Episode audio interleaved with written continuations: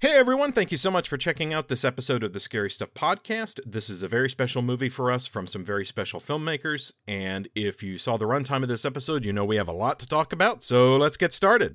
From directors Justin Benson and Aaron Moorhead, it's Something in the Dirt, featuring a special interview with producer David Lawson Jr. on this episode of Scary Stuff.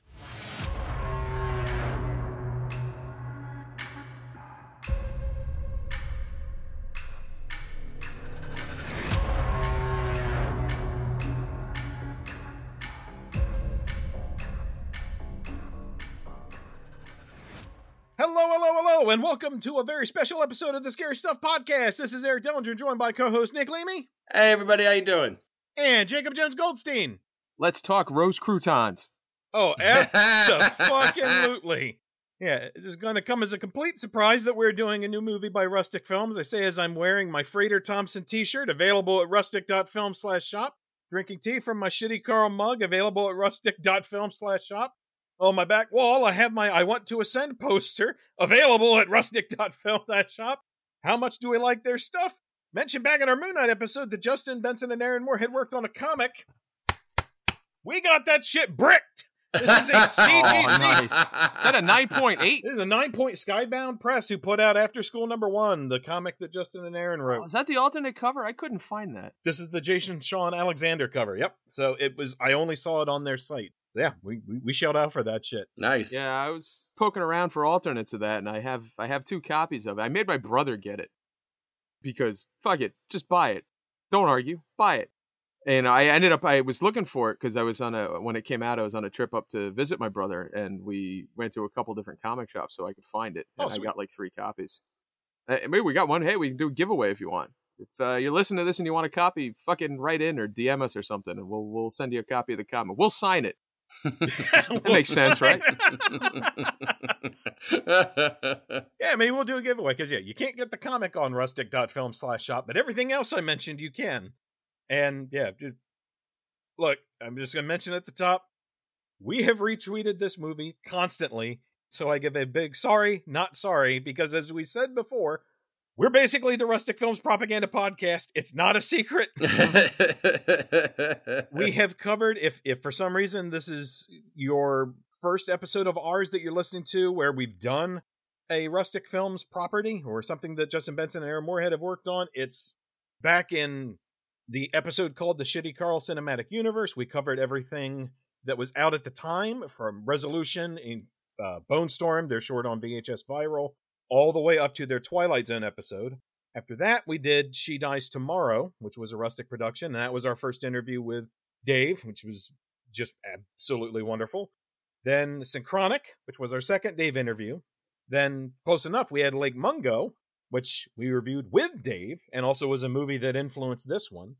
We had our After Midnight review, which uh, we had Michelle Swope on as our guest for that, which was a fabulous conversation. I've mentioned before, but for Michelle, absolutely go check out Scream Magazine number 73 for her Wes Craven tribute. It's a really terrific article. And Now I want ham steak again.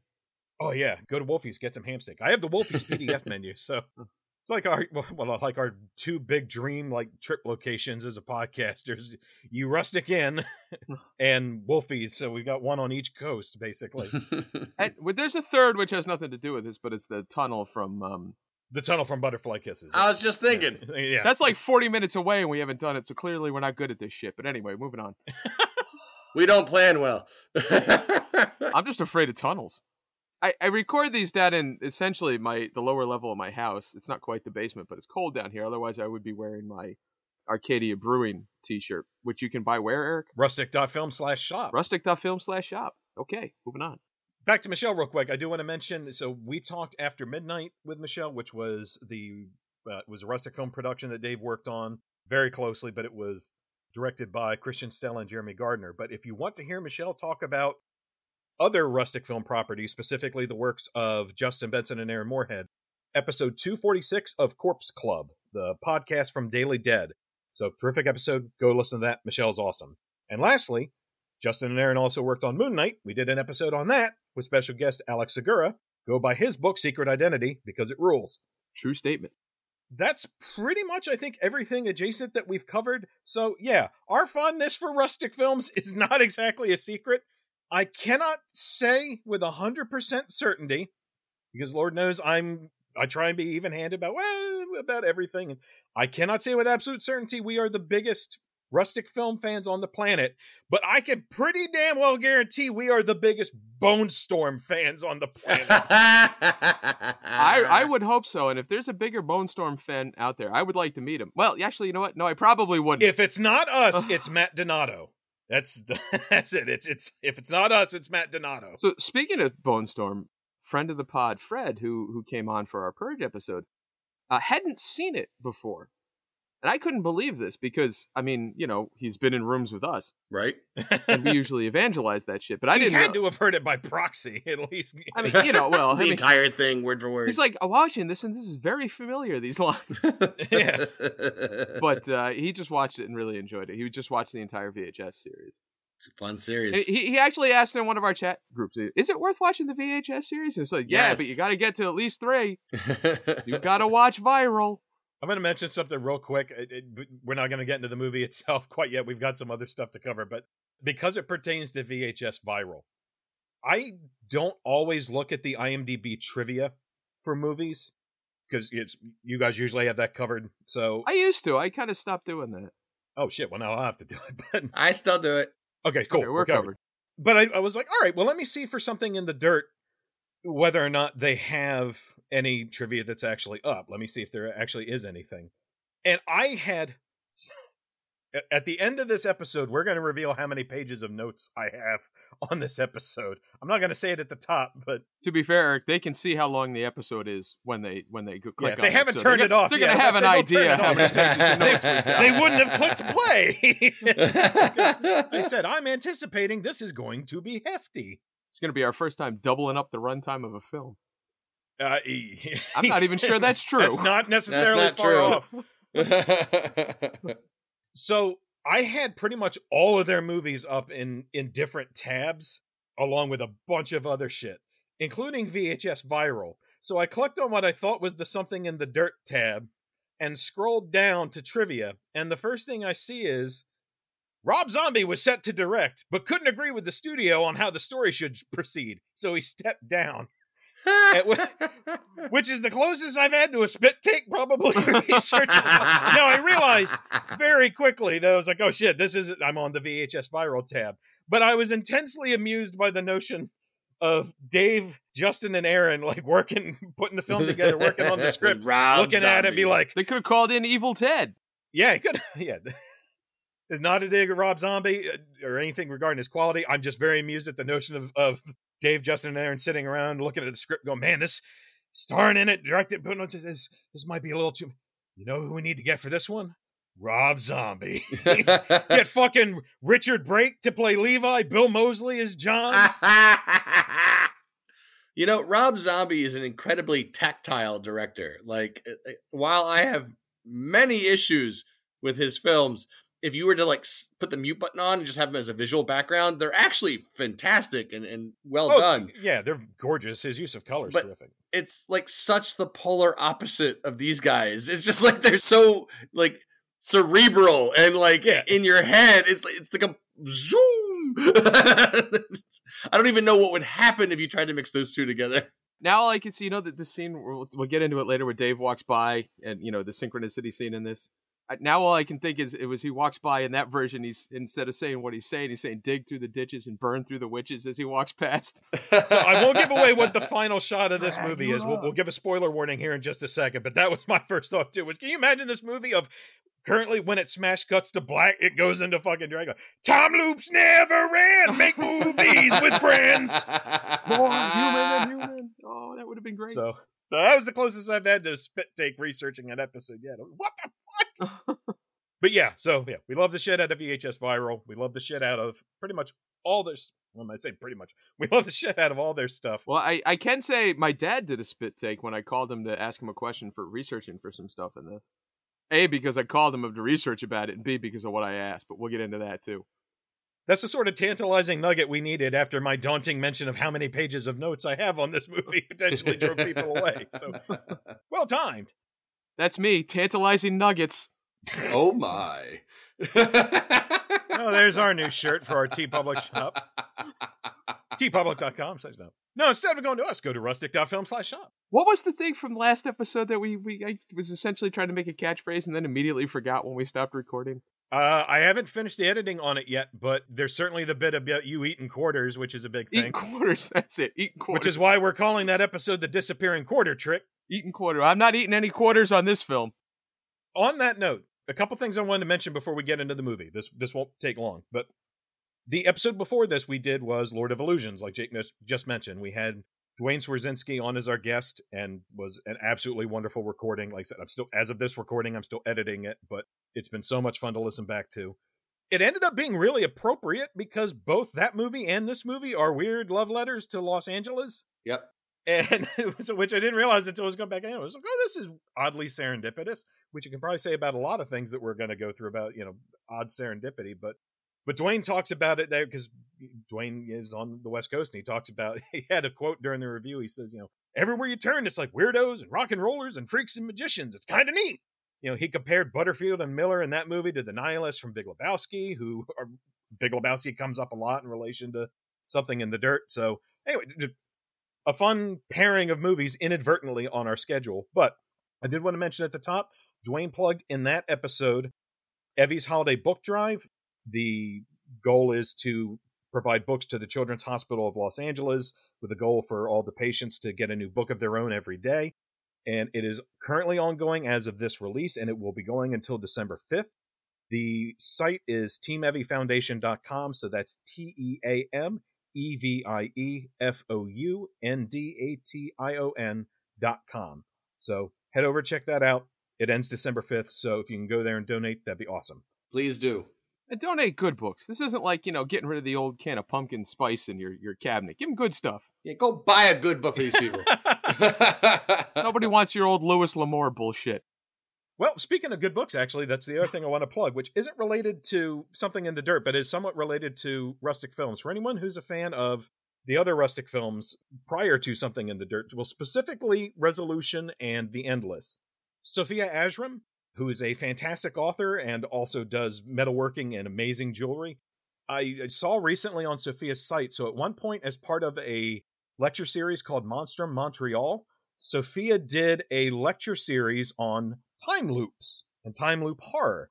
And a big crux of it and several slides of it were based on Resolution and Endless. Oh, wow. So, unfortunately, there's, you know, obviously the class is long gone. This was back in 2019. But if you go to Sofia's website, you can see the slides. So it's Sofia Ajram, so S O F I A A J R A M dot com. You'll see when you go there, the top center image currently is Byron in, in resolution holding up the mirror, or just under the sidebar under projects. You'll see it there. It's I think it's just called Time Loop Lecture or Monstrum Montreal. And then you can also head to Sofia, like I mentioned, Sofia also does jewelry and metalworking. That site is S O F I A Z A K I A dot com. If you go there, Sofia's got a fabulous novella, which I'm holding up, called The Arborglyph. This is a really terrific zine that was put together of a body horror romance story. It legitimately made me shift in my seat reading it at some of the squiggly body stuff early on, which is problematic because I hurt my back at work. and Oh. so, so I'm wriggling at gross out body horror stuff and going, ow, at the same time. so that's legitimate. Yeah, I, I thought it was a, a really terrific story. But also, so Sofia has jewelry and metalworking and has a piece on the endless. Uh, Sofia has a series of 14 karat tarot card necklaces, and one of them is based on the endless. And this is the description of it. Likened to a tiny video cassette and designed after Justin Benson and Aaron Moorhead's film The Endless, this card pictures a murmur of eternal eyes obsessively searching. Below, a rope bound tight reaches up into the ominous presence from a forsaken campfire. Into the night sky, two moons bring a truth, three signifies the ascension. The endless encourages emotional honesty and aids in the ability to break destructive patterns. So I thought that was really nifty. There's Sofia has a bunch of other ones. Too. There's a Dark Song one, and Lord knows we love the shit out of that movie. We're gonna have to do that eventually. Sofia also did a necklace to tie in with the Cassandra Khaw novella, Nothing But Blackened Teeth. It looks awesome. So anyway, Sofia's awesome, but I wanted to mention that because I know Sofia is a big fan of Resolution and the Endless, so those were some items of interest for anyone else who digs those movies as much as we do. Speaking of those two movies, I, I have to say this Halloween season, my kill count with Resolution and Endless got to three. So because I run a horror podcast, I run. Uh-huh. yeah. Because I work for Eric on a horror podcast. so true.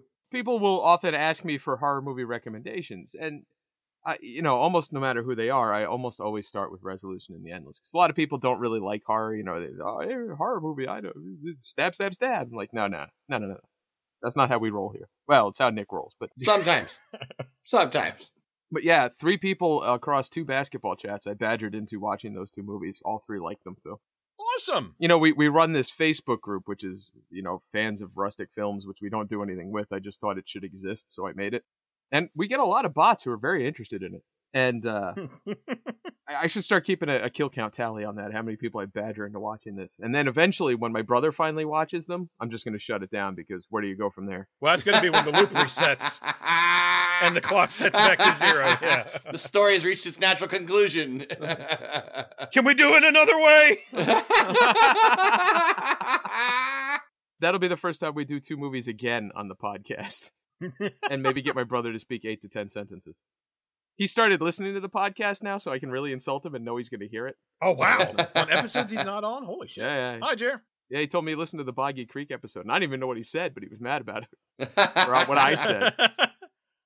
No, well, good job spreading the gospel, Jake. Excellent. Oh, yeah. Probably not the last time the, con- the spreading the gospel comes up in the course of this conversation either. It will not be the last time that comes up. Ding ding. I can promise you that. So yeah, let's get this out early. Just the obligatory. I mean, all this stuff probably goes without saying, but just to be safe, the movie is out now as of us recording it. It's out in theaters.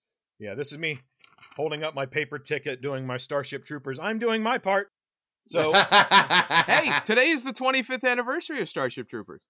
Is it? Yeah, today. Oh shit! I was reading about that this I morning. was unaware. Yeah, I saw some tweets about it this morning. I was thinking about Michael Ironside the other day. I can't remember why, and I was thinking funniest thing I've ever said. Truth. Michael Ironside is Michael Ironside in Michael Ironside versus space. It's been downhill since then. no, but I was I was thinking I forget why I was thinking about Michael Ironside and I was thinking, you know, if they ever do the shitty Carl origin film, they should get Michael Ironside as shittiest Carl, like his dad. I was like, that'd probably be a good way to get Michael Ironside. I, I, oh god, I wish I could remember why I was fantasy casting Michael Ironside in rustic films, but that's that's what I arrived at. Yeah, Michael Ironside's the German immigrants who was, you know, shystiest Carl when he came over, but it got changed at Ellis Island. but yeah, as of us recording this, it's in theaters. When this comes out, it's going to be out when the movie is available digitally. So that's why we're timing it this way is when we do our episodes, we want to make sure that folks can go watch the movies and then come back and listen to this recording. Because we are spoilerific. Oh yeah, we're going to spoil the shit out of this film. Yes, absolutely. In very short order. The living shit out of it. Which is not as easy as you might think. no. the downside in this case is, unfortunately, the physical release isn't out yet, so we don't have any deleted scenes, which it sounds like there's going to be a lot of potentially. Oh, I hope so. And commentaries or whatever is going to be on that. So we're not coming in with any of that. But the movie's out there. Go see it. We're about to spoil it. We're going to tell you to go see it. So please, please, please check it out. Check out the rest of their movies. As of this recording, Resolution Spring and Endless for certain are on Shudder. Endless is also they they put it up on YouTube for free, so it's just Endless is on everything. Nice. Yeah, Endless is everywhere. Like one of the dudes asked me, "Well, what is what streaming service is on?" And I was like, "Bitch, throw a dart." All of them. Yeah, I didn't. All of them. I didn't check Synchronic because I've got the. Well, I've got them all on Blu-ray. In fact, we'll talk about the Endless Blu-ray in a bit, probably. But that's it. Go see it. Come back, listen to this because we are going to spoil it. Spoilers. What was in the dirt was the friends you made along the way. Aww. Related though, in, in terms of seeing the movie, so we did catch it. I think we mentioned this back in the After Midnight review with Michelle Swope that we caught this back at Sundance. Yeah, which was an amazing experience. We'll talk more about that after we saw it at Sundance, and we tweeted about this. I had a couple thoughts, and the first of those was, "This is going to be such a motherfucker to talk about." yes. In a good way, but it's going to be such a motherfucker to talk about. And I'll actually I'll save my second thought for after we get through some crew stuff. probably a good idea to go ahead and, and go through the, the crew list a bit before we get into any of the movie stuff proper. Because then we're going to really be all over the place, probably. All right, I guess I should get started then. Lead on. Earn your keep, Nick. Yeah, fair warning. I'm going to probably pause you a lot. I have a lot of a lot of notes on stuff adjacent to these folks again because we love these folks so much. So I'm ready. This is Something in the Dirt from 2022. Hey, that's now. It was directed and edited by Justin Benson and Aaron Moorhead, who you might have seen in other wonders such as Synchronic, Endless, Spring, VHS, Wrecked, and Resolution. I will also mention that they are both going to be in an upcoming documentary called Lynch Oz on, I believe it's on Wizard of Oz's influence on David Lynch. We both know they're big fans of David Lynch. They fucking mentioned Dream Logic in this movie. But in addition to that, I'll mention real quick in terms of acting stuff they've done. Justin was the soothing yoga voice, and Aaron Moorhead was the voice of the Golden Door in Breathing Happy. That one I caught at the Chattanooga Film Festival. It is the writing and directorial feature debut of, I believe, I'm going off the top of my head, Shane Brady. Now, Shane Brady also did, we talked about Apocalypse before, stuff like that, but this is a feature film that Shane did, and Justin and Aaron are both voices in it. I loved it. I really, really loved that movie. And I'm hoping I get the chance to talk about it with Dave a bit. So I don't know when the release date for that is, but yeah, Shane Brady's awesome, so you can count on that being awesome. Yeah, absolutely keep that movie on your radar for whenever it does come out. One other thing I watched in preparation for this, and I, I think it came out last year, but Justin and Aaron both appear briefly in a documentary called The Clapboard Jungle, which is by Justin McConnell. Justin was basically doing a film diary of his work trying to get an independent film off the ground, which obviously something very near and dear to the folks at Rustic Film. And he basically documented the process of scripting a movie, trying to sell it, and like all the trial and error getting into it. But Justin and Aaron are interviewed in it briefly. It's a really interesting documentary. I think it's a really nice behind it's all these folks who've been in the industry for a while. Like there's newer directors like Justin and Aaron. Uh, Izzy Lee is in it. El Gustavo Cooper, who we've talked about on the pod before. There's directors who've been in the business longer, like Guillermo del Toro, our resident Kool Aid man Mick Garris, and Frank fucking Henenlotter is in it. Woo! So yeah, so Nice. I had to I had to mention that one. So if you're interested in the behind the scenes indie film stuff, Clapboard Jungle. Uh, I think Justin and Aaron are only in one scene, but it's it's a fun documentary overall. Now you got to do the next five minutes of the podcast. as Frank your, uh, Henenlotter. Your Henenlotter voice. oh, God, love this fucking movie. Oh god damn. uh, so yeah, Justin Benson did the writing for this film, and this film was also edited by and starring Michael Felker, who Yay! previously edited Synchronic, Endless, Spring, and VHS. I'll mention Felker also has a Twitch channel that I'll throw out, which is Last Life Films, which I believe is also his website. So yeah, if you want to go check out Michael Felker's Twitch, twitch.tv slash L A S T L I F E F I L M S.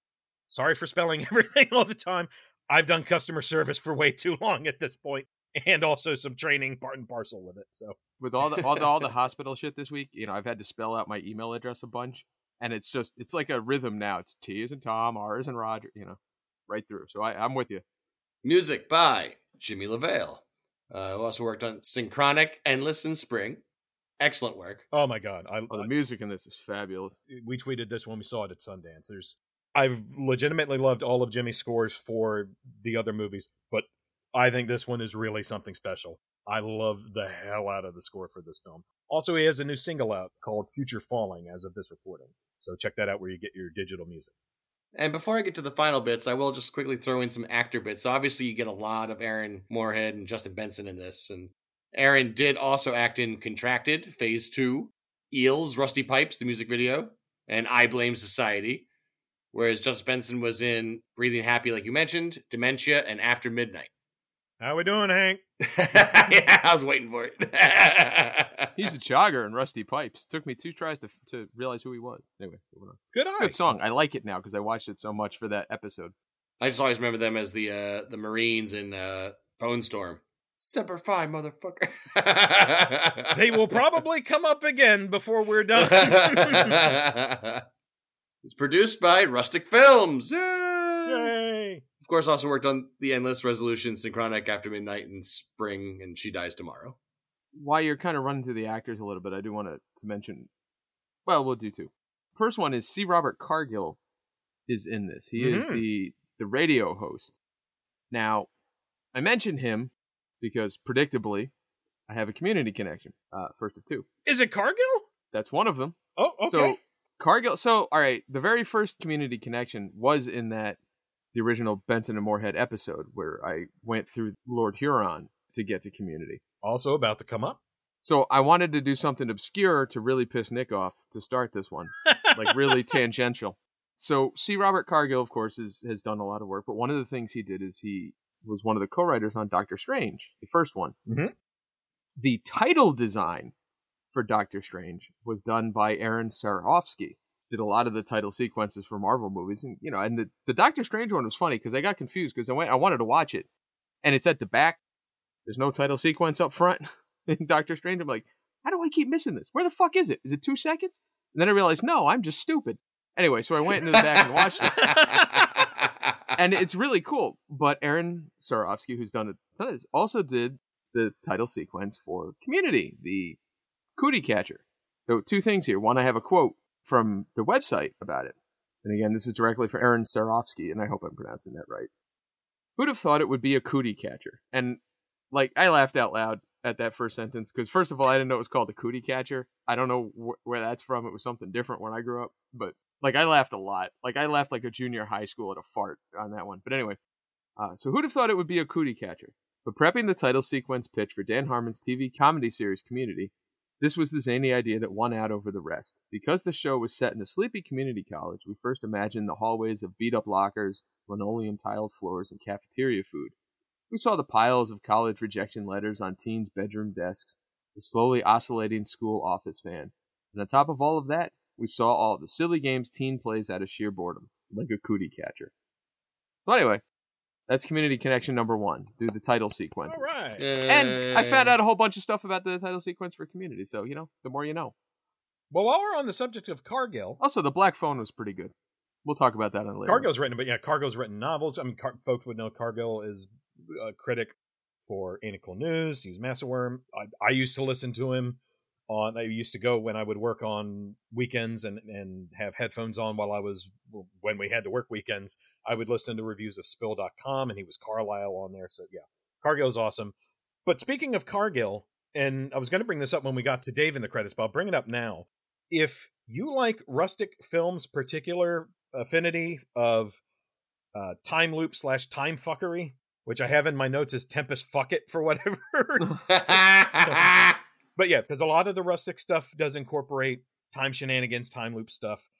This is a movie called The Long Walk, and it is by director Mattie Do.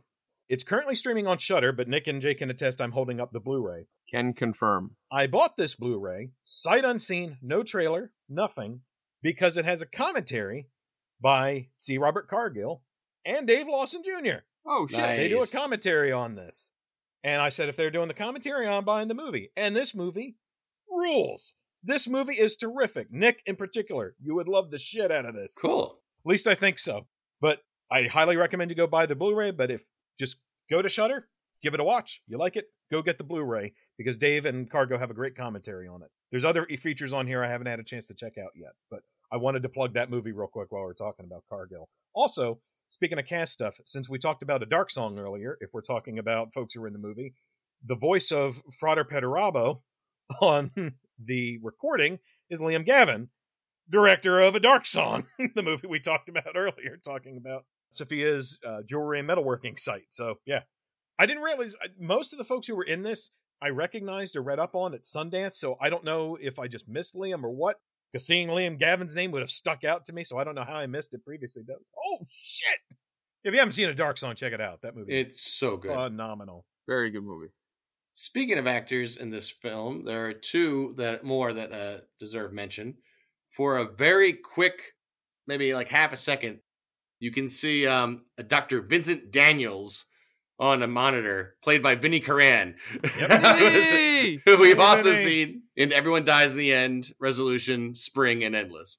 and he's got a movie coming out soon too. Yeah, I D- think. doesn't have a single line in this film, but he had to. I saw him, so he's getting mentioned. Oh, yeah. Oh yeah, I got my my all caps in my notes. Vinny. and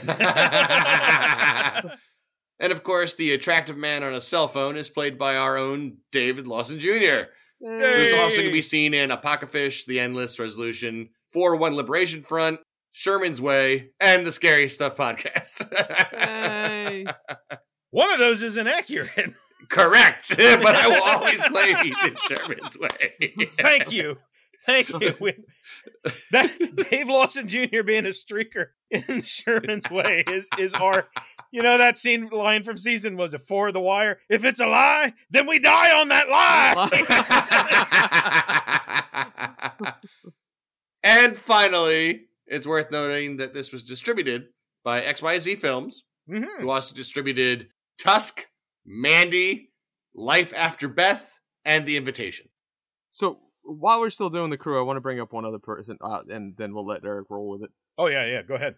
Uh, so Ariel Vida, Yes, that was who I was bringing up next. she plays a teacher in this, second unit director, production design. She did a lot on this film.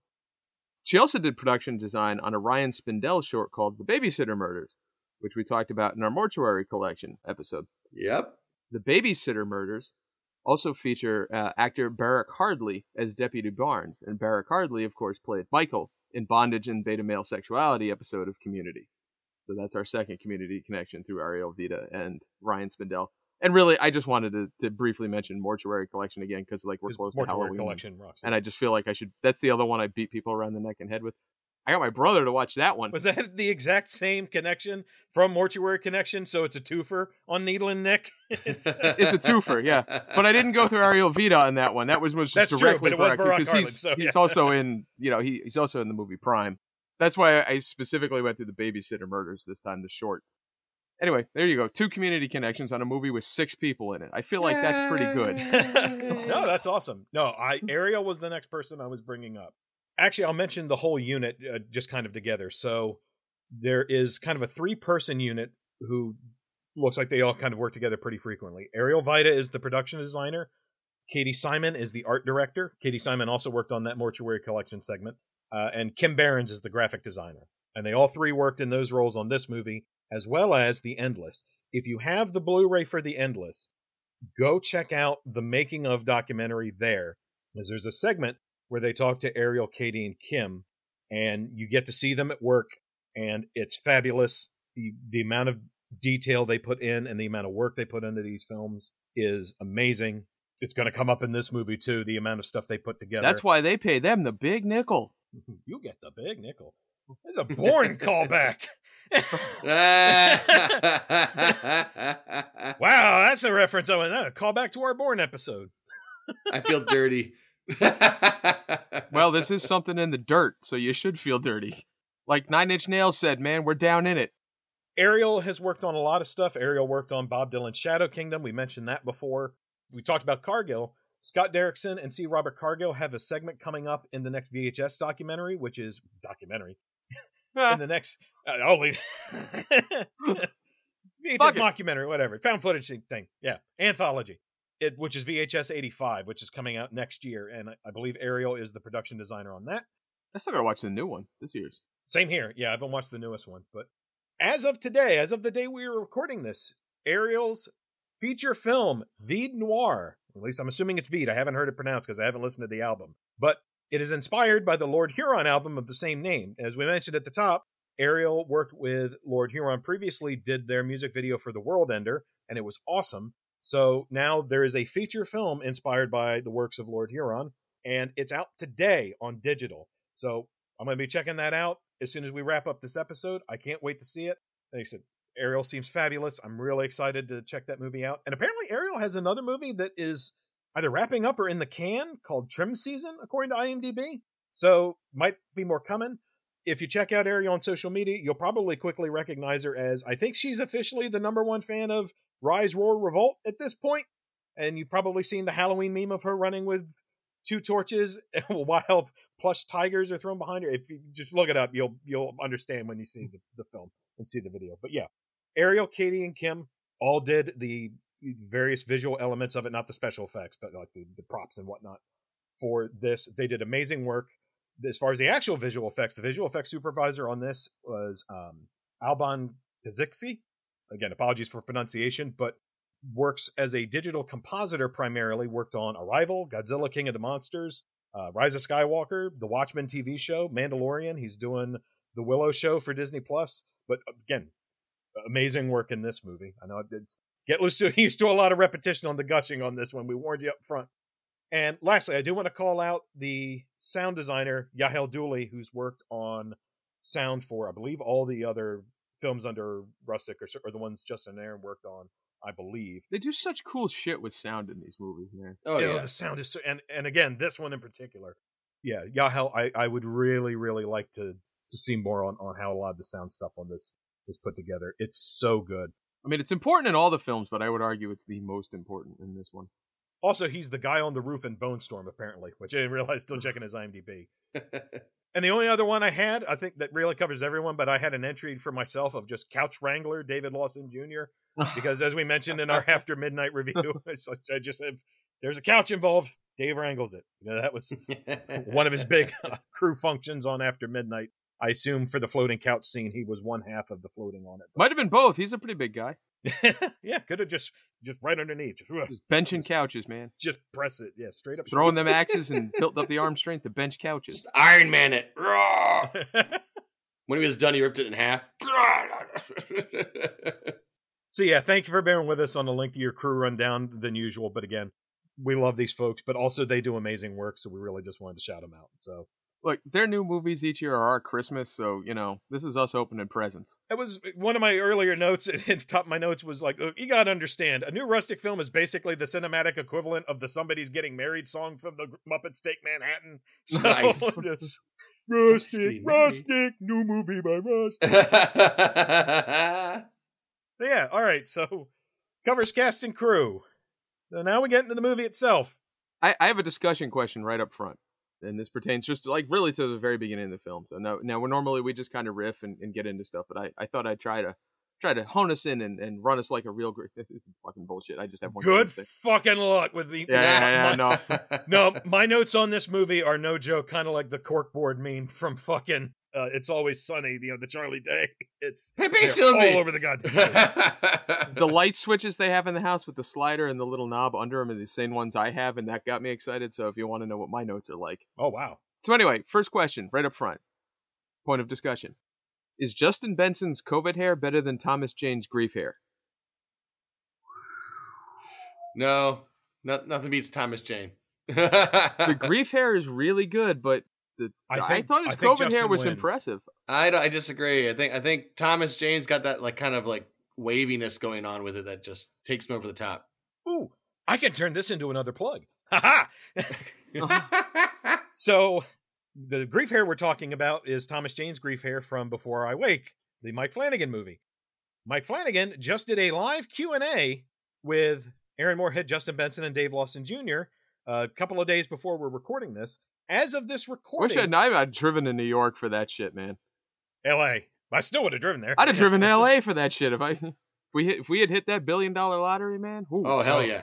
But as of this recording, it's on Aaron Moorhead's Instagram live page. He put the whole thing up there. It's like 40 minutes. It's a fabulous Q&A. So, hey, I could plug two people on one spot. Yay, more, more. Fucking Benson, Moorhead, and Flanagan in one room is basically like you know the kind of slash fiction we write for this podcast.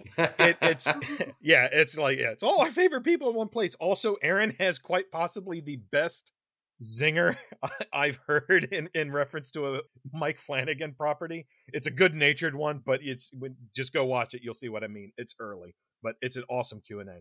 Yeah, I think Justin Benson's hair might win. I don't. Oh man, Ugh. I'm going with Justin on this one for now.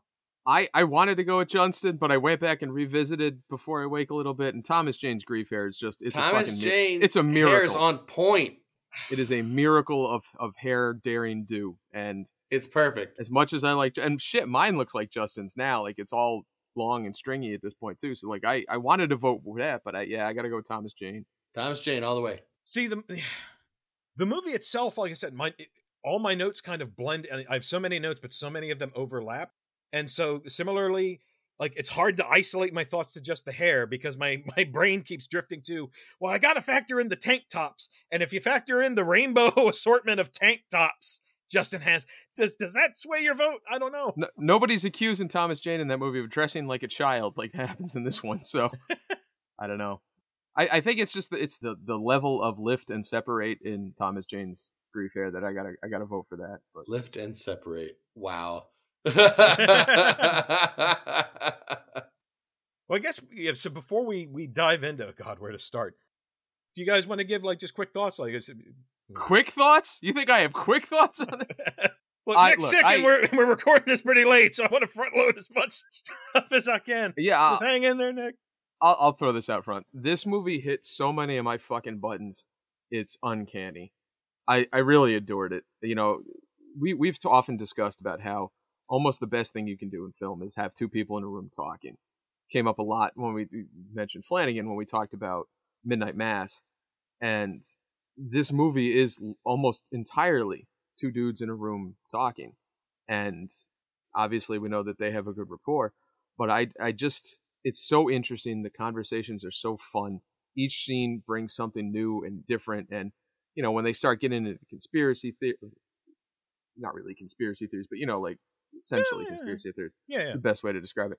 And then, and we'll talk more about geocaching later. But this is a fucking horror movie that incorporates geocaching Multiple times. multiple times. One of my favorite hobbies, and so it's like, I mean, I don't, you know, there's a lot to say about this film. It's it's a wonderful, incredible film, and as far as COVID films, I, I think this is just such a an incredible example of what you can do with limited space, limited ability, and limited budget, and a whole lot of talent. And you know, what is it, making movies with your friends? And I just I Make I movies loved it with friends. like when we first saw it at Sundance, I was like, well, shit. And, you know, and then when I was rewatching it for this episode, it's like, god damn. So yeah, I obviously, I mean, like, I mean, look, this is shooting fish in a barrel, obviously. You know, with us and and Rustic, we're we're gonna like it, but it, just the fact that it was as good as it was, and I know people are gonna love it. uh, You know, at large, I'm glad it got a theatrical release in a time when people can go to movies. I was a little bit sad synchronicity got kind of screwed on that No, uh, um, synchronic, not synchronicity. I've done that 10,000 times. I apologize. synchronicity. Yeah, the Michael Keaton movie. I got you. Yeah, yeah. So I is the police album, but you know, anyway, Hi, Steve. yeah, so I loved it. And there's there's a lot to discuss, but just right up front, I, I obviously very much love this film. Nick, what'd you think? It was pretty good. I mean, I'll, I'll be honest. I had to watch it twice to really appreciate it. I didn't entirely like it the first time. Really? Yeah, because I went in way too much with a.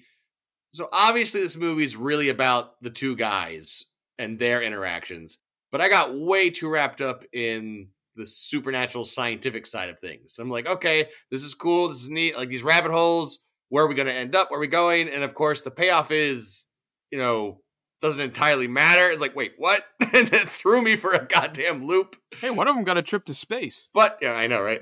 but when I came back to it the second time, I got more out of it. Okay. Like I approached it with a different mindset.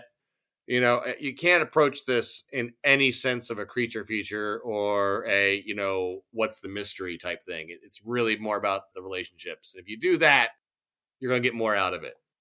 I would not say this is my favorite Rustic Films movie, uh, but I did enjoy it. I, I'm shocked it's not your favorite because it's essentially a math horror movie. Yeah, but they don't give you the answers. But that's oh, oh man, I'm already starting hand wiggling. that's not a good sign. The one thing I did realize on the second viewing is, in my opinion, I feel everything John said is wrong and everything Levi said is correct.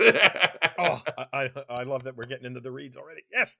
So, so while you're still awake and cognizant, there, Nick, yeah, for those at home, I'm I'm on the tail end of a cold. My apologies if I'm not as exuberant. there, there's a line in this which um, it says it has something to do with a rectangle when expressed as a ratio is that irrational number. What the fuck does that mean? um,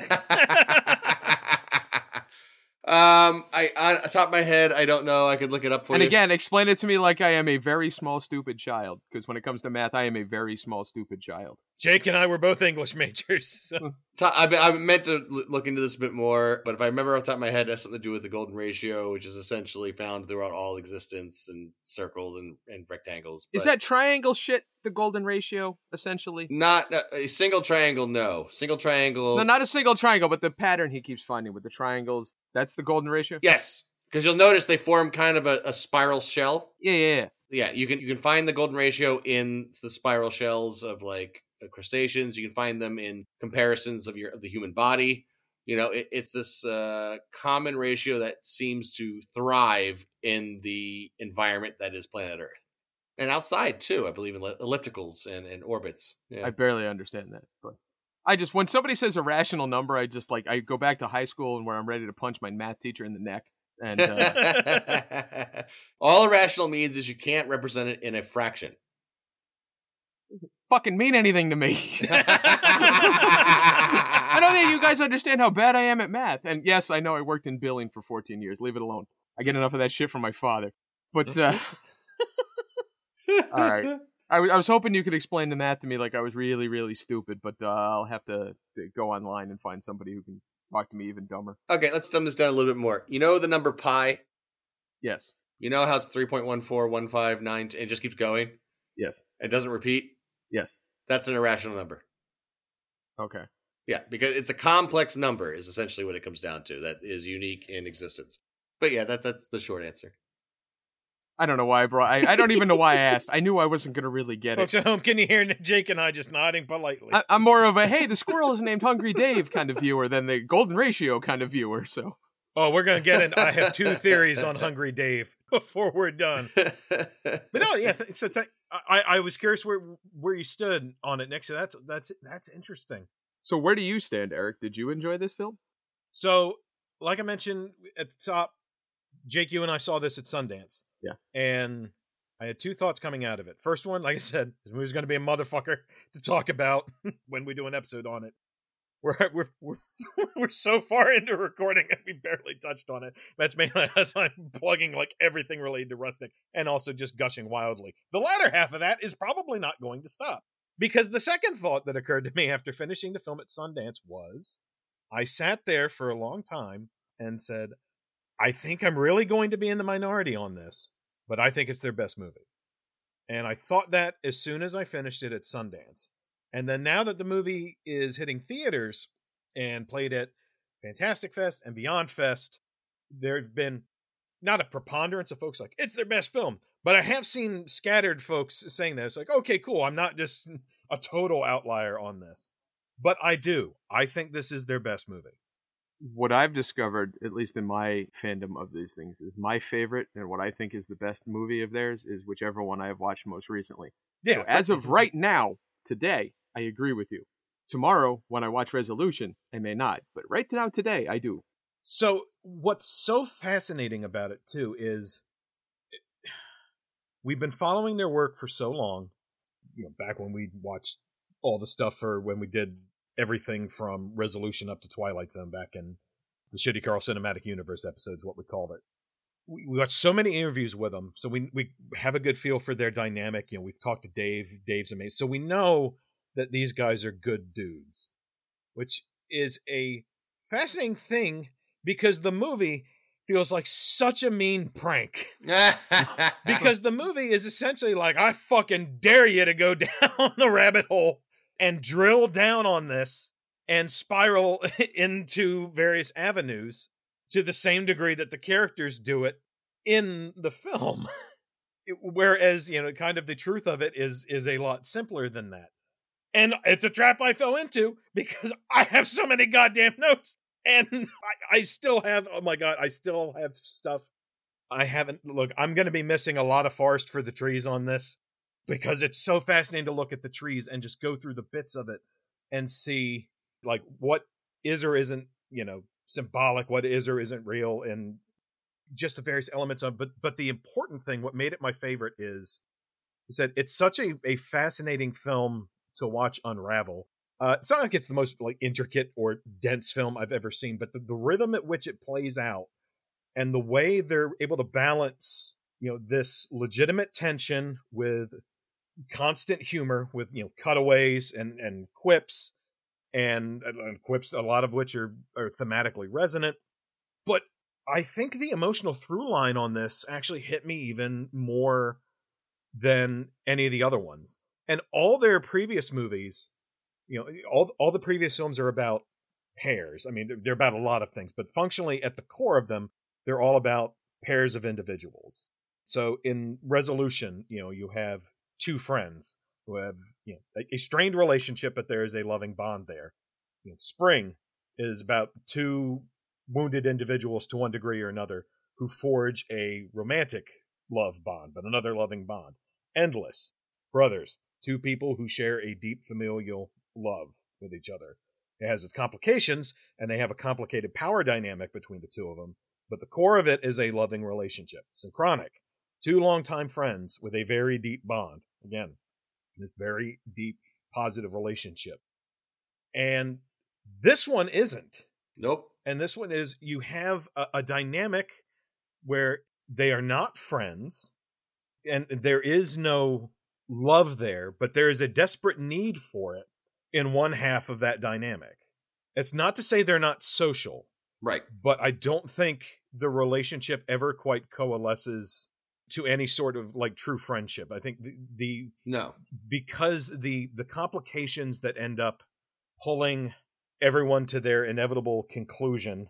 You know, the, the gravity the movie keeps in, in terms of Levi keeps using the gravity image that pulls it to its inevitable terminus of where the movie is.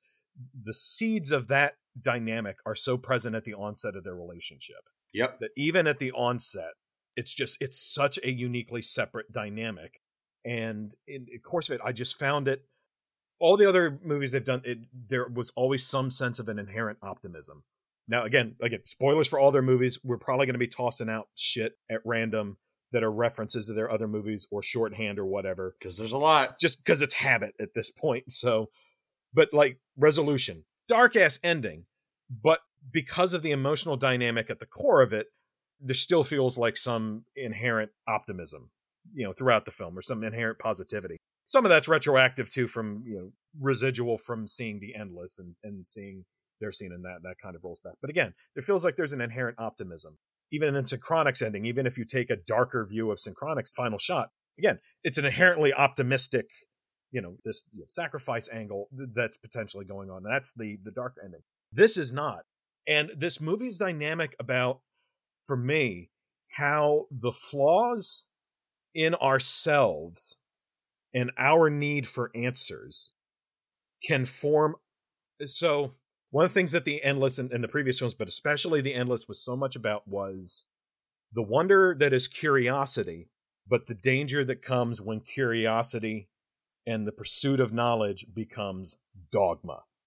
Like the cultists at camp arcadia you know you have this being there's this thing that's largely beyond you know human comprehension try as we might and they all the characters in that have various ways they articulate it one of which is kind of visually harkened back in this movie how the ostensibly the leader of camp arcadia and the endless has the line i like to think it's made up of impossible colors. And also that he's trying to distill this being down into a mathematical equation. Both of those well not impossible colors but prismatic colors are absolutely crucial to this and then also the mathematical equation element of it.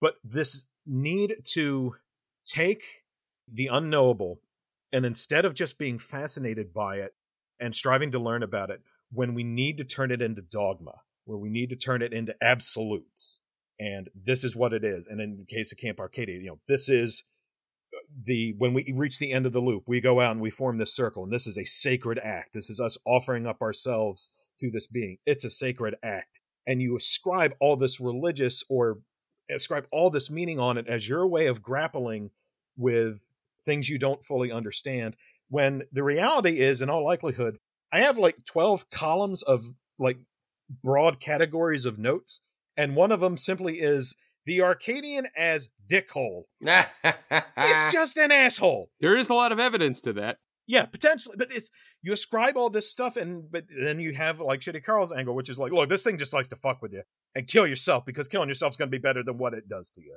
and ascribing intent to that being.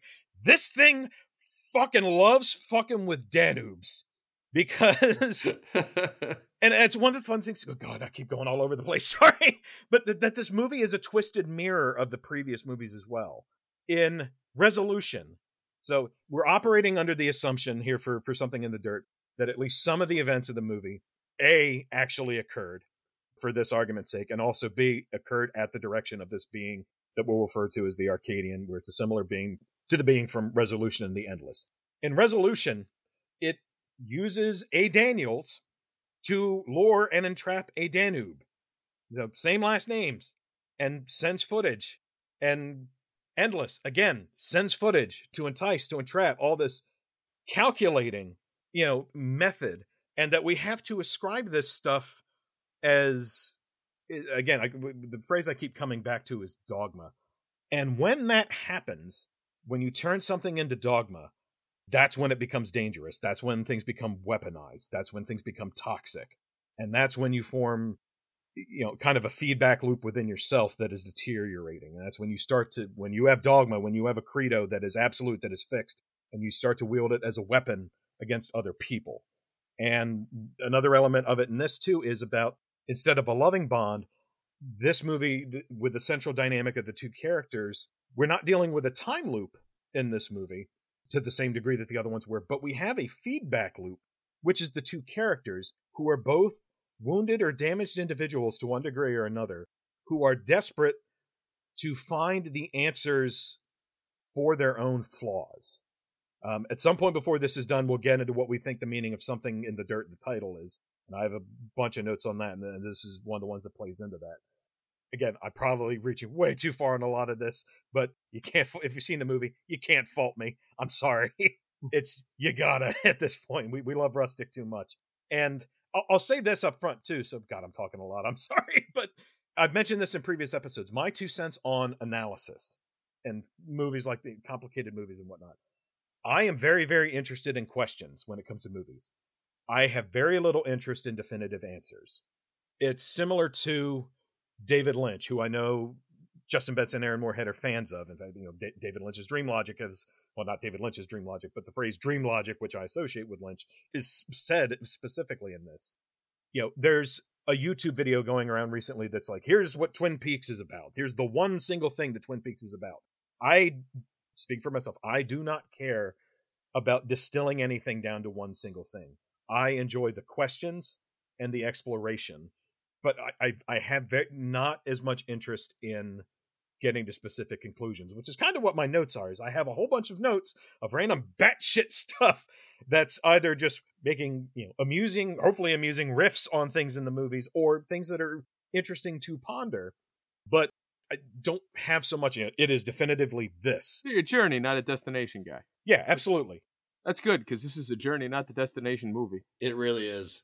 If you watch, so they there's a Q&A on YouTube currently where Justin Benson, Aaron Moorhead, Dave Lawson, Ariel Vida, and Katie Simons did a Q&A at Fantastic Fest after this screen. And Aaron asked the, the crowd, he says, all right, show of hands. Who thinks everything that happened in this movie is real? And you can't see how many hands go up, but you can see him kind of look and count. All right. Who thinks everything that happened in this movie is fake? Who thinks mostly real, some fake? Who thinks mostly fake, some real? And at the end of asking, he says, "All right, that's what we wanted." and because they had answers for all of them, one of them I think mostly fake, some real. They said, "We got one hand; it's our distributor." Great, but they had responses for all of them. So yeah, so they they are encouraging that debate, that ambiguity, and and the conversation rather rather than the end. That is the stuff I'm interested in which is funny because I think this is a case where there are definitive answers because we know they've talked about how they have a Google Doc of where all this stuff comes from. It's like, so again, it's kind of a mean prank. I I have to say, and I feel like this is weird coming from me, Mister I Hate Dreams and shit. I didn't engage with this film on a level of is it real, is it fake? Didn't even really think about it too much. No, me either. Because it's important to the central concept of the film, but it wasn't important at all to my viewing and understanding and feelings of the film as I'm watching it. Mm-hmm. Because in the end, you know, it's the interactions that I'm really like there for. And, you know, obviously I love all the lore and my fucking notes go into that, but it didn't matter to me if it was real or fake. And and that's to a large degree is a bit of an achievement for a film because I'm very much in the did this shit happen? No, you're wasting Yeah. my fucking time. And I didn't get that. See our Nightmare on Elm Street series that we just completed. but I didn't. That just didn't matter to me at all with this. It was just so besides. It's not besides the point. That's wrong because it's part of the point of the film. But it was besides the point to how I was engaging with the film. yeah. The option is that if you want to engage it in that way, Right. that option is open to you. I, w- I was so much more interested in their dynamics. Like I consistently keep thinking about it when I watch it.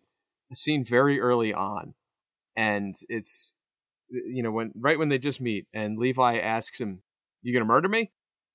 And there's that Long long, pause. pause.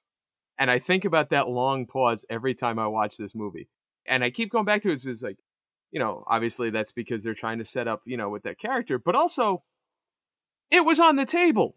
Yes. Yeah. Long enough timeline, it was going to happen. he wasn't planning on murdering him, but he hadn't removed that as an option for the future. And because of the way he thinks and the way his that character, because you know he calls him a, you know, with an apocalypse cult fascist Yes. later on or whatever it is, and and it's absolutely true. But you keep getting those human bits, like you know, can I get another beer to help me sleep? yeah. You know, That was the next song I was going to bring up. And I, I think about somewhere between that long pause and can I get another beer to help me sleep is the truth of that character. And whether, you know, the reality of the floating ashtray and stuff never really I mean, it's it's not that it didn't matter. It's that it didn't matter as much and it didn't it wasn't what was so engaging about this film for me. Like I, I wanted I, I didn't necessarily want the answers. I enjoyed the exploration and I enjoyed the fact that it, they pulled some lost shit with this yeah. every time there was a question, like, all right, how about we answer that question with another question? Why does he have four toes? Because he's black smoke. What the fuck just happened? You know? That's exactly how I felt with this movie the first time I was watching. I'm like, wait, not, oh, god damn it. and I, and I think I kind of realized right up front that we were not getting a definitive answer on what was going on in that apartment. And I made my peace with it right away. And then I realized halfway through I didn't have to make my peace because I just kind of didn't care what was actually happening. Because what was happening that was cool was them. Because as you as you mentioned, Eric, this is a dynamic that's so different from the previous rustic films because these are two guys who kind of hate each other. Yeah. Like, you know, they they liked each other on a surface level, but I swear to God, you know, every time you know that guy is out of his sight, it's like, oh man, I just got to get the fuck out of L.A. What am I doing? You know, One of them is desperate for for human Any sort of connection. Yeah. Yeah. right? And John just sees Levi as a means to the end. Yeah. It's it's one of the things that makes Levi so I mean there's all the like I said it's th- there's a reference in the movie too about like absolute evil uh, and and something like that which is kind of hand waved away and you know you potentially like with John Yeah, it's a, absolute evil. Well, one of us could be. yeah but yeah with John it's a a damaged individual which we get into again talking about the dangers of turning something into dogma Mm-hmm. and that becoming an issue. And where you have this character whose entire, when he states his worldview at one point or a variation of it, it's this too shall end. It's his apocalypse. Yep. One of his very first lines of dialogue, this is where I'm talking about their dynamic, you know, from the onset, is when they're looking at a fire in the distance. And he said, The weeds turn brown, the hills burn, everything smells like barbecue all the time.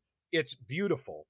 His password is, I got along this. Password is Judgment Day. The books on his shelf are The Art of War and Ayn Rand's Atlas Shrugged. You know, the angel on his door, the, the YouTube video he's watching, you know, under his breath, the he promised says, land. you know, what's even the big deal with, you know, like genocide? It's like, that is a That- flippant under the breath line of dialogue in this movie. That line fucking gobsmacked me. Yep. When I first saw this movie, and again when I saw it the second time, it's like you know it's a big deal with genocide. Like, hold up, I'm talking to a guy named motherfucking Levi.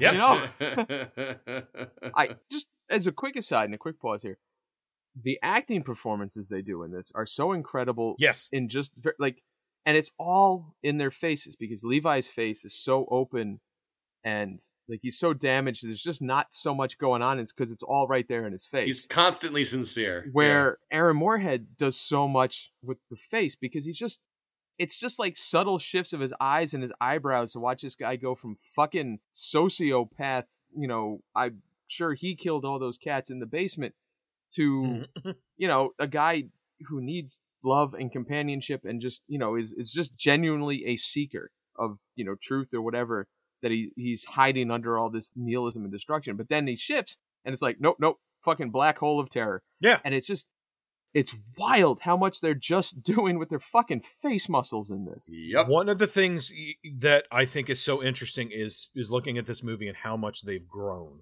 Yeah. Which is is a bizarre thing for me to say given like how goddamn good resolution is. Like Yep. how good they were as filmmakers at the start. And is also interesting given how this movie evolved like during all right, this is an impromptu movie essentially to a degree, you know, made during COVID in very particular circumstances with you know a three person crew for the majority of it and then a two person art team who would drop stuff off on the doorstep you know sporadically and then they would swap and then later on there was a second unit because they decided during the making of it they talk in q&a's about how the cutaway elements of it weren't originally there. They made a joke while they were you know filming it like wouldn't it be funny if we cut away to this thing? And then they thought about it oh i guess we actually need to do that. And so then while they were off working i believe on moon knight dave did all the second unit stuff so all the like interviews and whatnot but that added all those cutaways added according to dave in, in interviews 295 shots of cutaways God damn. that were added impromptu that weren't built in at the initial stage They were nice though. Yeah. Just yeah so the evolution of this film again it's in such particular circumstances and that it turned out said it's it's always weird to be like you know that this like the first cut of this was like three and a half hours and i and i don't know if that was like an assembly cut where they just dumped in everything but again, to me it's the inflection of my voice is similar to when i was talking about kiyoshi kurosawa's cure you know where i spent and talking about movie imagery I spent 30 minutes of that review talking about bathroom tiles. And now it's this fucking movie. So yeah, buckle up. This might be a long one.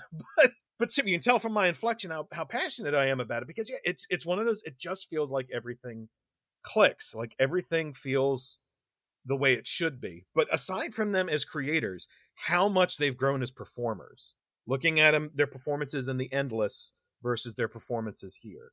And in the endless, again, this is how this movie is kind of a twisted funhouse mirror of some of the previous works. In the Endless, they're ostensibly playing what feels like extrapolations of their real personalities. You know, it's not exactly them, but fundamentally, some of their personality dynamics, in based on interviews and stuff, seem to be like some of their actual personality coming through. So it's it's not them, but it's It's not not them either. yeah. right. Whereas this is not. This seems to be an absolute Let's fucking hope not. yeah. but I I think like a lot of the emotional stuff ends up being somewhat grounded and which is eh, Justin talks about this in one of the Q&As which is we set out initially to make characters which were unlike ourselves and then we end up using all this actual footage of ourselves as kids and and weave in our actual lives fun. into the film which defeats the purpose. that was a nice touch. so it i and it's trying not to armchair psychoanalyze either but it's this will probably come up later but there's, there's elements where i think there might be emotional truths or it, it feels that way to me not broad things but i'm saying bits and pieces of things we'll probably get into what i mean later Well, didn't Aaron go to medical school? I don't remember. Remember that? i think aaron went to film school justin might have gone to medical school because aaron went i think went to film school in florida but justin might have gone to Um, Um, yeah. do something else. Yeah, I can't remember. Yeah, we're, we're, we're showing holes in our rustic film cred. Oh my god! Like, look, I'm sorry. Like I said, I got too many notes on this fucking. I can't even keep my notes on this movie straight. There's so much bleed. so God only knows like what I'll be able to recall from previous stuff we've talked about on this pod. But two years ago, man. but yeah, that their personalities are in this movie are seem like such inversions of who they actually are. And that they do so well with it Yep. too. Yeah. And and again, a movie made in such extreme circumstances, which was probably a benefit with it being such an enemy, you know, guys who all know each other so well and you know, a small set and being able to you know, put more of yourself out there. But yeah, it's just oh It's funny, you know. Obviously, I wish COVID had never happened, but it's one of those things you occasionally hear people talk about great art coming out of like great tragedy or trying circumstances. And looking back on some of the films that have come out of COVID in COVID times and the you know the things that went into it and the creativity that went into it, it seems to be a true thing that you know like you've talked about art from World War II, shit like that. You know, because you look at movies like this or Revealer or um, wh- wh- what's the uh the Zoom one host? host, yeah. you know things like that. All these great horror movies and all these other movies that are you know made under Necessity is the mother of invention. And yeah are under duress, but they end up being just these genuine achievements. Yeah. Of film and and seeing that again, you know, there's certainly a part of me that that wishes you know this movie never existed because COVID never existed. Mhm. A big part of me, to be fair, but the fact that some good came out of it, I guess. It doesn't really take the edge off. I don't know where I'm going with this. It's just it's interesting. that- It's that- nice to find some positivity in the awful. the, the, Yeah. the truism about about great tragedy being able to produce some positive and this film being one of those positives that it's it's i was reflecting on that a lot today just thinking about the film and that it talking kind of feeding off of that in terms of like influences they had going into this film. I'm going to bring up one of my main crackpot bits that I want to bring up before Nick collapses completely because you'll you'll appreciate this one. So, like I said, I checked out some Q and A's and some interviews they did on this movie. David, Justin, and Aaron, and they're talking about influences. We mentioned at the top Lake Mungo, which we know they love. We, we said check out our Lake Mungo episode. We talk about it with Dave it's still one of my absolute favorite episodes we've ever done. But you can absolutely see the Lake Mungo influence here. You can see David Lynch influence, what they've mentioned before. They- They've mentioned Stephen King. They've mentioned Mark Danielewski, who wrote House of Leaves. I didn't realize this, but Justin Benson's arm tattoo, or at least the big one, like around his bicep, is a House of Leaves tattoo. Nice. They mentioned Alan Moore, and we said time and time again, the dream is if we ever get him on the pod, is like any Alan Moore property you guys want to talk about, come on and do it. I've got Jerusalem next to me. I bought that motherfucker after finishing this film because I knew it was an influence. We will read Jerusalem for you if you want to do it. i bought jerusalem in a bookstore in australia and carried it back with me which was not my smartest thing but i would absolutely do let's that see if the microphone picks this shit up. Yeah, a little bit. Yeah, that's a thousand pages hitting the floor. I'm not going to drop it on my desk because my desk is rickety, and I think it might legitimately break it. So that's a big ass book. I'll, I'll do an alan moore episode in a heartbeat But if you don't want to do Jerusalem, fine. We can do From Hell, Providence, Swamp Thing. But fucking, I wait for them to like throw curveballs. Like, I really want to do Spawn Wildcats Devil Day. I will talk Devil Day all goddamn day. i got that shit all four issues of fucking Devil Day. You can't see it. I got about 12 comic boxes next to me. That shit's in there. I have that in the room with me. Spawn Wildcats Devil Day. Fuck yeah. I got that Devil whole Day! Alan Moore Wildcats run right here. Whew. Didn't expect that to come up, I gotta say. But they brought up a name that they've probably mentioned before as an influence, but I hadn't heard them mentioned before, at least not that I remember. But it's not a surprise. They brought up Grant Morrison. oh, I love Grant oh, Morrison. Oh, I love Grant Morrison. And They want to come on and do the Invisibles. We'll do that too. oh, hell yeah. when they mentioned Grant Morrison, I thought, I said, oh, that makes a lot of sense. And then I sat and thought about it. And I said, wait a minute. Is the solution to the dilemma in the endless with the time loops the same solution Grant Morrison tried to implement to save the Invisibles from getting canceled? So if you don't know what I'm talking about, I had not thought of that. way back, I don't remember what issue it is. I have the page in front of me. I don't remember what issue. I think it was issue 16, thereabouts.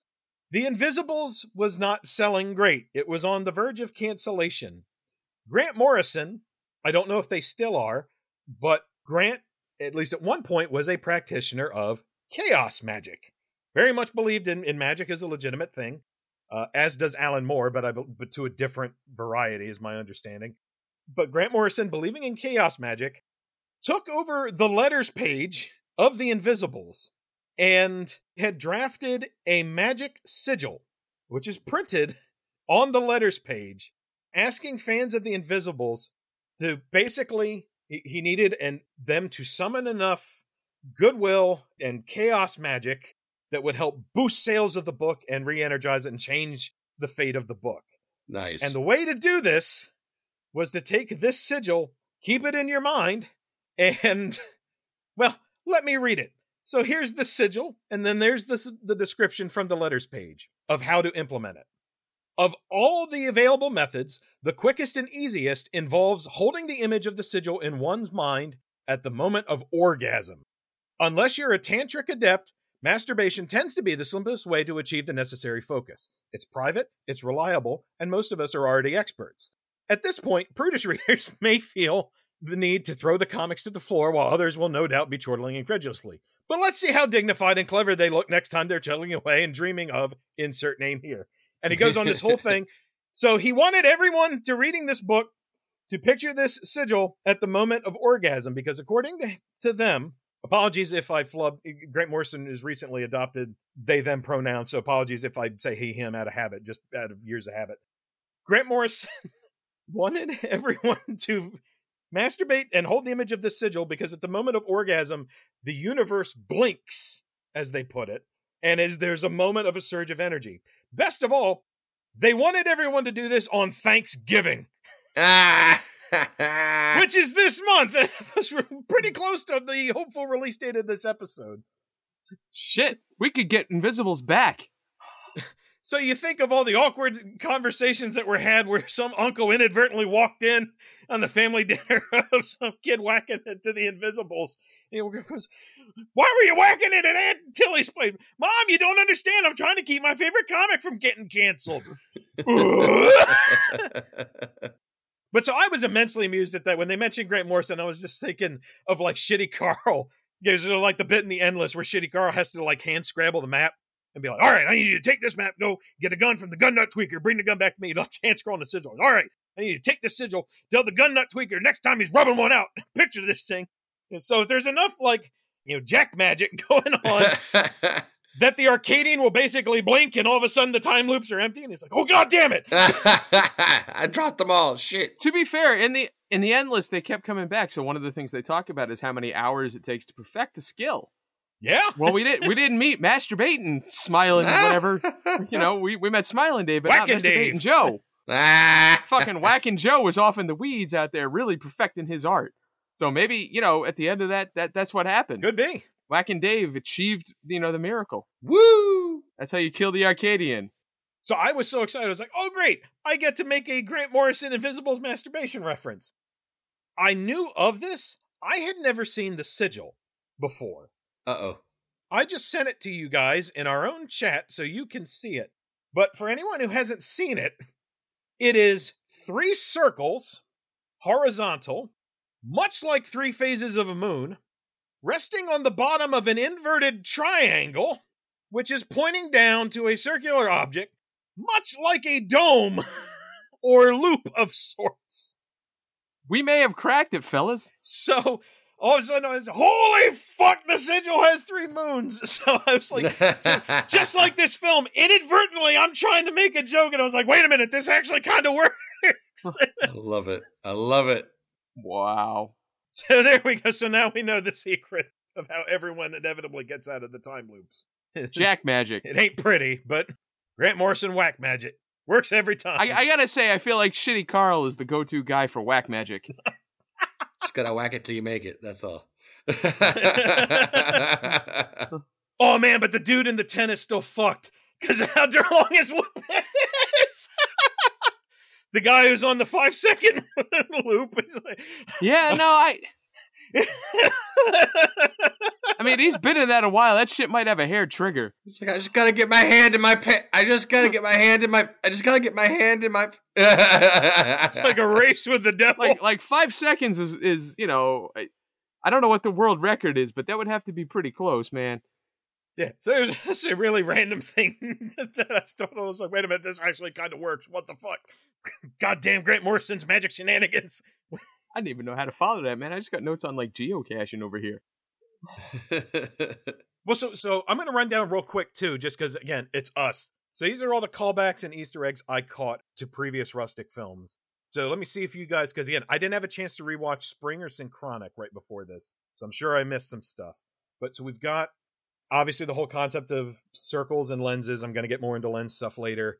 The cultists in the endless have the circle that they use for the symbol of the Arcadian. There's all the POV camera shots and these God's eye shots. They're- They're very specifically. There's a literal God's eye shot in the desert with the you know the big trek down to the the abandoned house they find.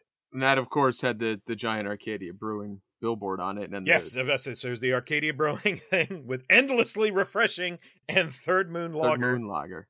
I was hoping it would be a reference to Fat Cat Lager, the, the commercial that they did previously with uh, Vinny Curran and Peter Cilella, but, uh, but I, I'll and I assume you saw the the loop marker hoodoo fuckamajigs. Yep. Yes, the we Lou Martin did. Hoodoo fucking jigs are there. We saw the TV and the tapes from a resolution at one point. So yeah, the in John's when he's talking about his dreams and seeing this thing in his dreams, the third one is the media, well, quote unquote, the Rowan equipment room from the Endless. But yeah, the Yep. the storage room that is unlocked with all the media. It's that television.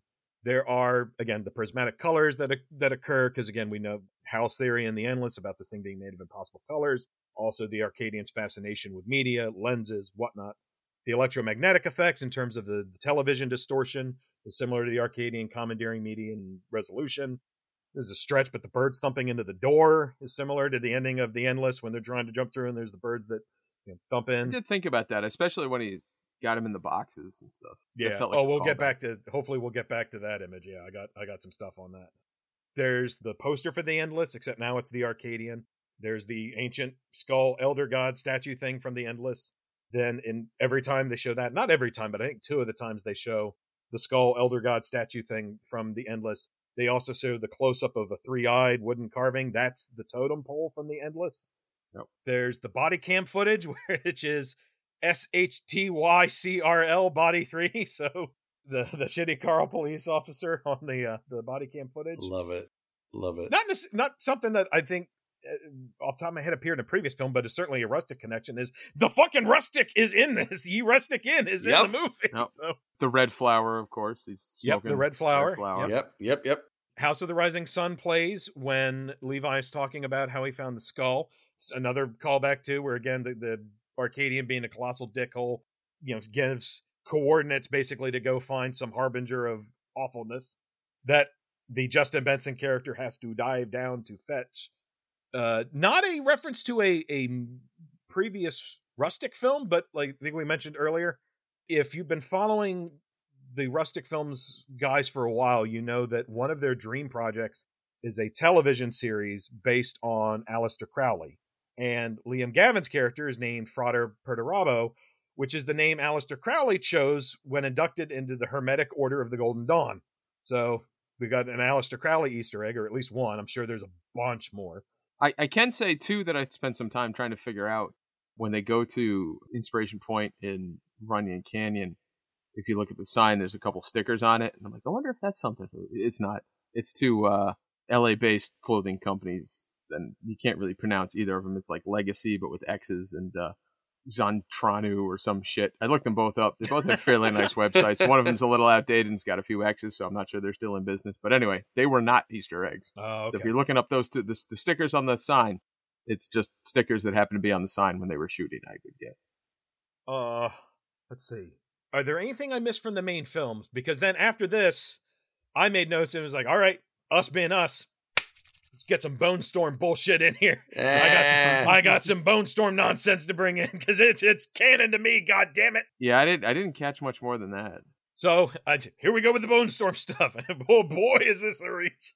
Um, one was kind of legitimate one. The distortion effect used when they're installing the security camera, that almost exact same distortion effect is used in Bone Storm. Yeah. There's also a a shot of there's sporadic static and there's shot of the the skeletal cultist in Bone Storm where I have like you know, interference in the footage. And again, a lot of the distortion is probably that's a, an actual like buffering distortion effect that camera has. But nevertheless, I did see that particular one in Bone Storm. It was like they find a dead cat in Bone Storm, they find a dead cat in this, the cat parasites are making it's like, I know it's a stretch, but I'm gonna incorporate Bone Storm, god damn it.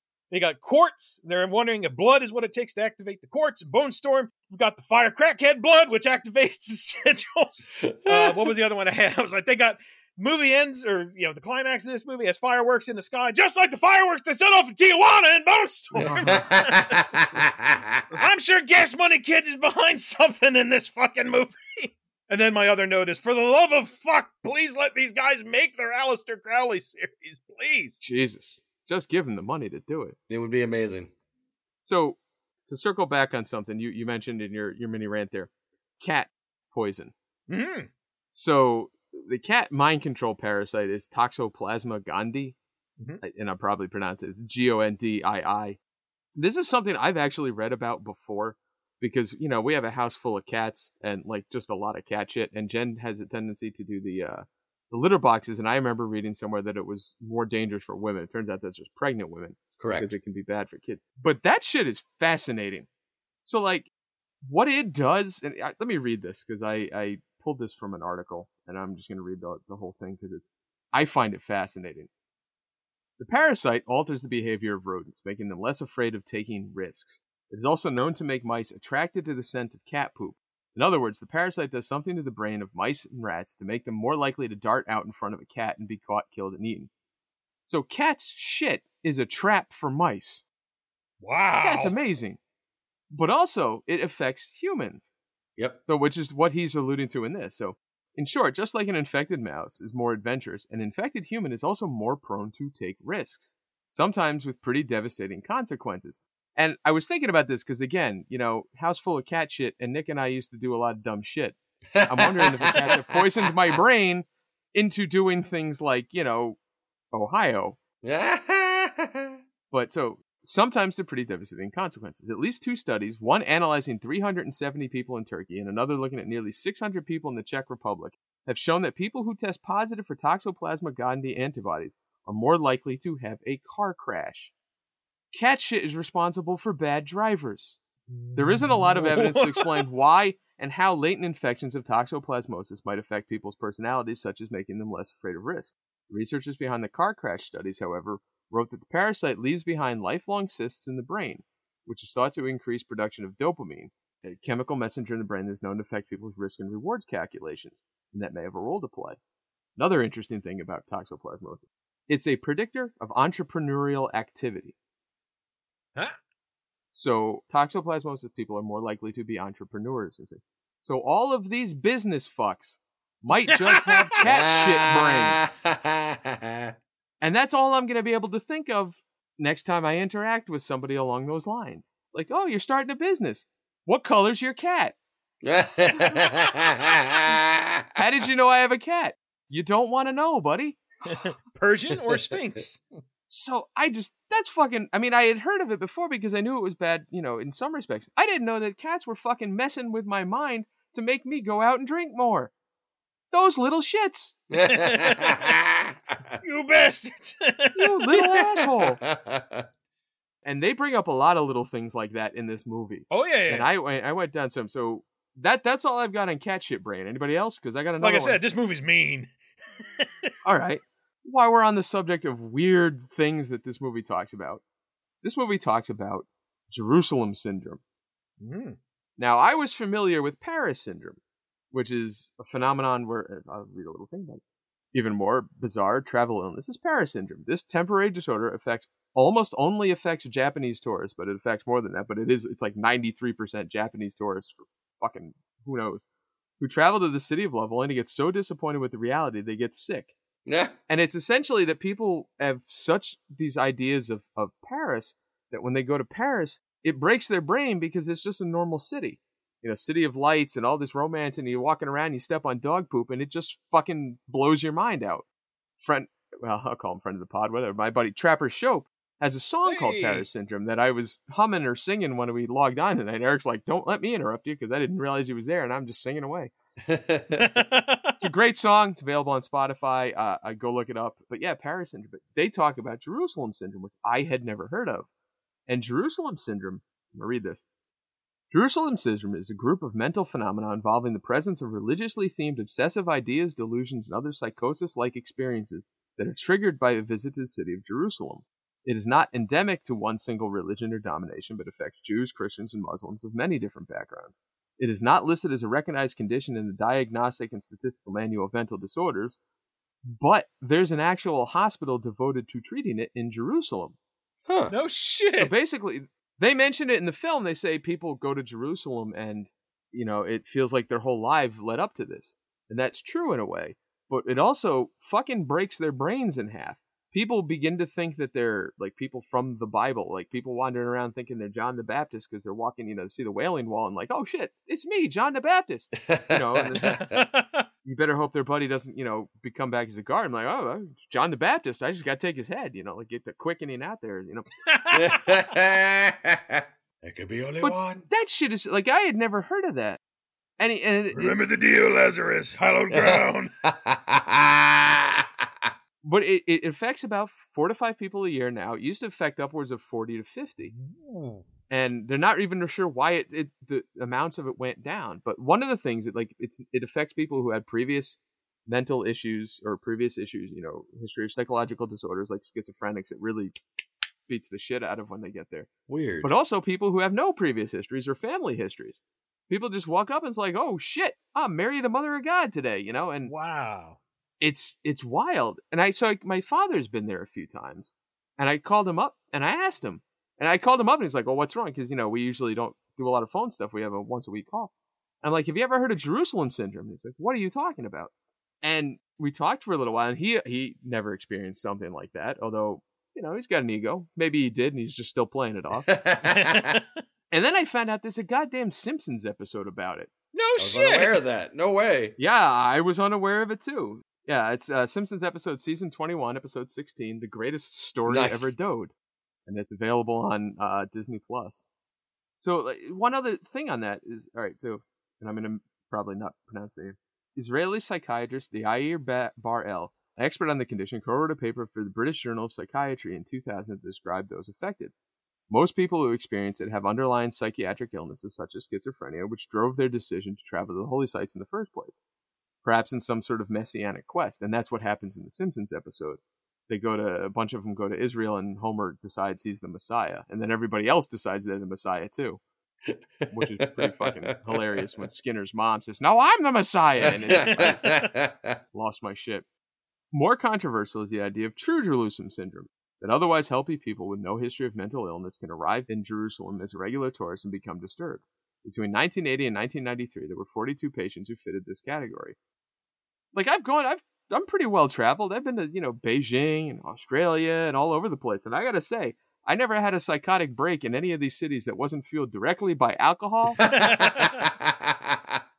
or other things. Well, say I never had a psychotic break abroad because you know those who you know live in glass houses and shit, but never a religious one. Now I want to go to Israel and see what happens. Like I got a beard right now, I can play it off. You never gone down to, to the lower part of our state, get a little too much scrapple for breakfast, and get Smyrna syndrome?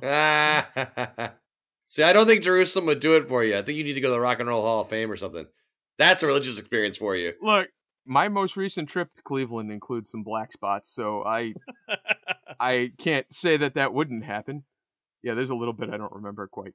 Anyway, uh, I had a lot to drink. We went to a German restaurant. It was a mistake, and then anyway, whoo, I'm lucky I got back from Cleveland. There's another one they don't mention it in the movie, but it's kind of connected. To it was called Stendhal's syndrome, Yep. aka Yeah, yeah, Florence syndrome, which is a disorder that travelers get when they're overcome by the beauty of Italian artwork especially a whole gallery of beautiful artworks and become sick. Symptoms include dizzy spells, palpitations, hallucinations, disorientation, loss of identity, and physical exhaustion. I think I think uh, Dario Argento has a movie about that. I, that may be. You just described going to a punk concert for me, so I'm kind of curious to go to Florence now. But it, yeah. So I had never heard of that one either. I just the whole concept is fascinating. It's just a throwaway line in this movie, and I spent a lot of time reading about it. So that's that's what this movie does to you, especially if you're you know prone to it. We'll call that rustic syndrome. Yeah, what we're doing now is rustic syndrome, where a movie says, "Here's the dangers of, of going down these holes," and now we proceed to replicate it. The, the danger is, is like we said, turning it into absolutes, which we're not doing. This is the fun part. This is the the healthy part we're doing. Hopefully, until Dave comes on later and says, "You dumb motherfuckers." So he holds up a book early on in this called The Geometry of Magnetism, which he says is written in Esperanto. Did anybody is anybody I I don't think it's a real book. I tried to find it. I couldn't find anything. I th- I didn't look. I thought I looked at the time. Yeah, I don't think it is. But he says Esperanto. And Esperanto is a bit of a trigger to me. I am fascinated by Esperanto, largely because of the movie Under a Silver Lake, where it comes up. And I've been, I've, it's something I like. I'm not proficient in languages, but I kind of want to learn it just because fuck it. But I, I was reading a lot about Esperanto this time and the history of it. And this is kind of interesting because it's it's such a, a kind of a counter to the character in this. So like I'm gonna read this. This is about Zamenhof who who invented the language. And this is why Esperanto exists. Zamenhof had a good reason for wanting to add yet another language to his repertoire. During his life, Zamenhof became fascinated by the idea of creating a tolerant world free from horrors of war. Being Jewish in Poland at the time of the Russian pogroms, which my family was, they fled the pogroms, and as anti Semitism was reaching new heights, Hmm. no reason to bring that up. Um, Yeah. being Jewish in Poland at the time of the Russian pogrom, and as anti Semitism was reaching new heights, Zamenhof dreamed of a day when people could come together. To make this world a reality, he decided the best thing to do is to make an international auxiliary language. The idea behind an IAL is that it's designed so that it's not anyone's mother tongue, but people who can quickly learn it as a second language to facilitate easy conversation for people from anywhere in the world. Esperanto is not meant to replace other languages, only to supplement them. So it's supposed to be a universal common tongue, which you know is a concept in like D and D, but not the world. It's kind of you know English, but English gets an advantage this way if everybody has to learn it. But do you know who's a native speaker though? When you talk about fucking conspiracy theories, Uh oh. George Soros. No shit. What? His father was a real huge proponent of Esperanto, so George Soros grew up speaking Esperanto. That's hilarious. Whoa. so, like, if you want to get into some deep Q fuckery, and I do not Please no. in any fashion, No, no, no, no, no. I was just fascinated by that. But you know who else spoke it? Was J.R. Tolkien, which is the least surprising bit of news That's you could possibly get, at right? all. No, It's not even a slight shock. But I, I love the idea of this book that this guy is lying about having read as a kid and he just bought is written in fucking Esperanto. And I, I don't understand quite the connection between Esperanto and LA. Again, it came up in Under Silver Lake, which is when I first went down this rabbit hole, and I love that movie. Highly recommend Yeah. it. Oh yeah. Under the silver. Not for is- everybody, but it is Still on my to-do list, Maybe yeah. one of these noir vembers or something will will. Yeah. I would. Yeah, would- yeah. You could almost call it a horror movie in some facets. We're starting to build up this queue of like noir adjacent stuff that we know. It's like Kid Detective's number one. it's like number two is Oh, Under I the love Silver Lake. The Kid Detective just because we really need Nick to see Kid Detective. well, yeah. So anyway, I just I love the idea of this character reading this geometry of magnetism, this weird, you know, super science book in Esperanto, this language of peace, while his whole thing is the fucking apocalypse. Again, that's, oh man, all the contradictions. They're so fucking I, fascinating. I absolutely love that. That's because he's so full of shit. How do you say what's the big deal of genocide in Esperanto?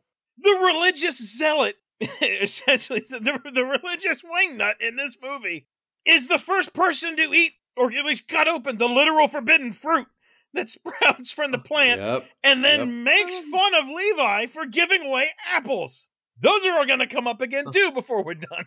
Oh, I I love the scene with the fruits. Like if I could be the first person to eat interdimensional fruit and die from that, I could be I'm all okay right with it. that. And my- like- My brain was like, "Yeah, I get that."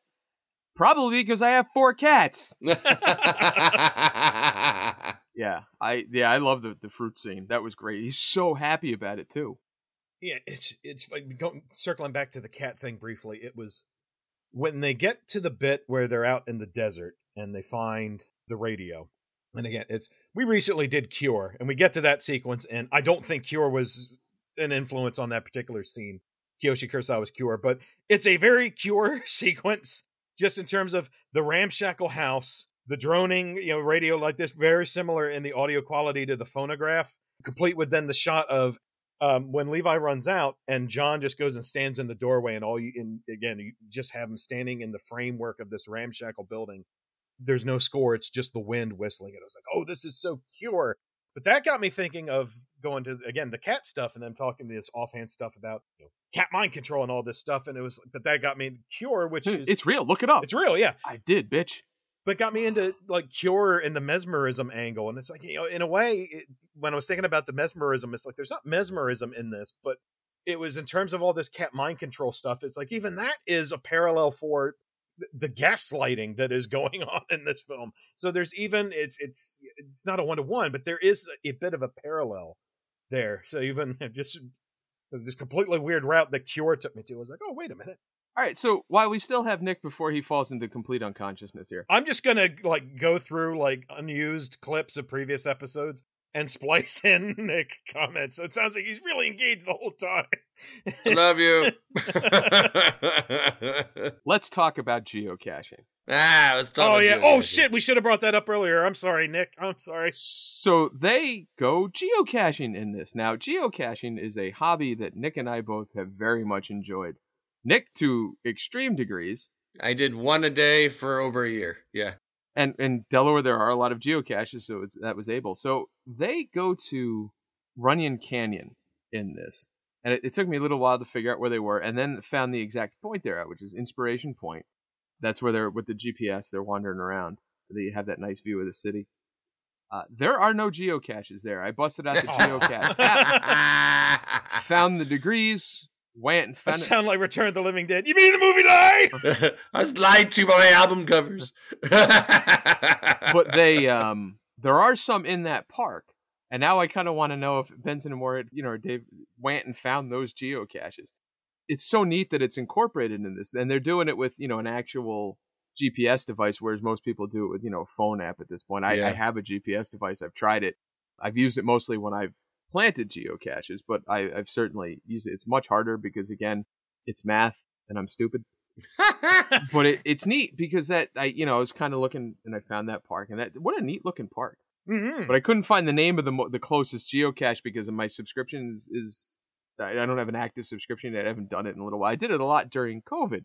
You know, I we did it for you know a few years on and off, but I started getting back into it during COVID because it's one of those things like, well, can't interact with people. I can go into the woods and hunt garbage, and and if you don't if you don't know what geocaching is, what is it is it's it's a worldwide scavenger hunt essentially. People take you know things that'll and hide them in places, and then they leave a clue, and it's all done with coordinates and clues, GPS and, marking, yeah. you know, and all kinds of things. I'd mentioned, you know, Nick and I went to Ohio. One of the first things we did in Ohio was find the closest geocache so we could get one in that state.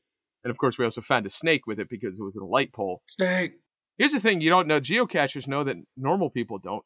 Like you see light poles in, in parking lots, you know, the little curtains at the bottom? Those lift up. Yes, they do. And if you lift them up, and a lot of them, you're going to find a pill bottle with like dog tags and a thing with people's names, you know, a scroll with people's names on it, because that's what a geocache is. You go, you write down your name, you show you found it, you log it in an app, and, and it's cool. It's a fun activity. I've used it to my advantage, actually. Uh, when when we went to a a union game one time, I. I I I have this pocket knife I keep on me at all times. Just you know, it's, it's a tool. Just you know, it's useful. But there I am. I'm getting. I'm walking up to the guys. and They got the metal detector wands out. I'm like, oh shit, I, I can't take this. There- I I have to go back to the car and put this away. Of course, we parked like like felt like a damn mile away from the stadium. I was like, screw it. So I ran to the nearest light pole, lifted the curtain, shoved my knife in. It was like, no one's going to look for this. Nobody looks in here. This is good. There's no geocache here. I'll just make it my own little hiding spot. And I came back after the game. It was waiting for me. It's perfect. yeah, and it, it's a great hobby. Highly recommend it. it. Was it's a good thing. It's a fun thing to do in the woods. Um, like you said, we've done it ages, and they do it in this movie, and it's like I remember telling friend of the pod, Liza, I know you don't like horror movies, but when this one comes out, you're gonna have to watch it because it's got geocaching in it, like real actual geocaching, not just like you know we're alluding to it. Like they go geocaching in this. Yep. Twice. And I got so excited when we saw it in Sundance. Like I was like, holy fuck, geocaching! Like, it's the greatest movie and they kind of find one. They find a hollow rock with uh, a scroll in it. It's not few problems with it. A, it's just lying there, and if a geocache was just lying there, it's because somebody didn't put back in the right spot. But, That's right. That's just waiting to get kicked.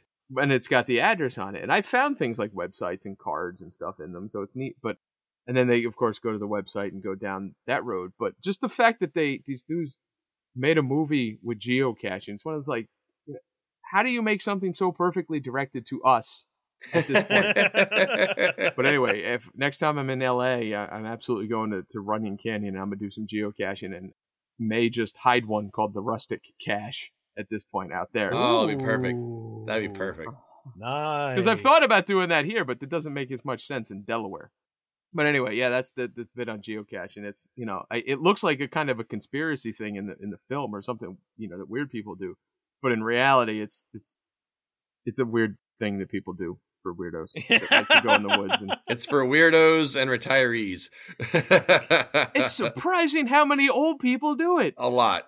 Fair number of them. Like I never thought about that, and then we have there's a big geocache community in Delaware, and Nick and I and and the aforementioned Liza went to a dinner that they had once a month, and that was we were the youngest by we far. were the youngest by a lot, and that was a shock. And it explained why they kept going to old people restaurants for these dinners too. Anyway, it was that I was just I love that it was in this. I thought it was neat that they actually used it as a plot point in the film. Like nothing just about could have made me happier. Well, actually, I thought that before I realized that the the ultimate point of this was jerking off, which I also enjoy. So See? thanks, Eric. Rub one out for Rustic. you know, and I, I just I love that about this film and all these different rabbit holes. And I, and I didn't even like I didn't even chase the Pythagoreans. Like I was like I I nope I can't go down that one too. Uh, yeah, I, I, I thought about it. I was like, oh, tempting. But on on the Invisibles note, so uh, I'll do one of my other wacky ones there before I get into some of the more serious ones. Because one of the things to do is we see early in this movie is we see Hungry Dave, Uh-huh. and I was so excited about the Hungry Dave bit. I was like, oh my gosh, they have a you know squirrel named after Dave, and sure enough, as you know, they mentioned in the Sundance Q and A, you know, Hung- Hungry Dave was there outside the window of the Sundance Q and A. Hungry Dave is a real squirrel. I love it. And so I was sitting there thinking, I was like, I gotta find some way to work Hungry Dave in. Hungry Dave is the key to something. God damn it! His name is it's Dave's in the name. Dave's the key to a lot of things too. It's like if if the key to getting out of the time loops is not you know Grant Morrison whack magic, it's absolutely something in Smiling Dave's blue fanny pack. It's it's one of those two things. But it's gotta be. That makes gotta sense. be. It's like, all right, we got a Dave. He's got to be important. Hungry. He's going to be the connection to something. I had to think on this one from Mythology.net. Uh oh. I am so excited.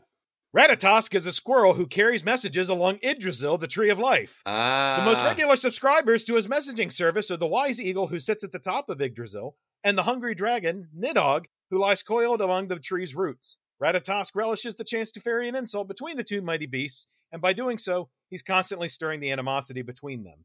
So, we got a serpent because we got snake skin. Close enough. I don't know if we got eagles. We got birds in the sky. Plenty of birds. We got a coyote. Close enough to Fenris for me, motherfuckers. Something in the dirt at the base of Yggdrasil. That's the fucking world tree outside their apartment. So that's what's in the dirt, the roots of Yggdrasil. The Yggdrasil, yeah, it's the world well that's beneath Yggdrasil. So there's some Norse bullshit. For, but I was like, I gotta find Hunger Dave.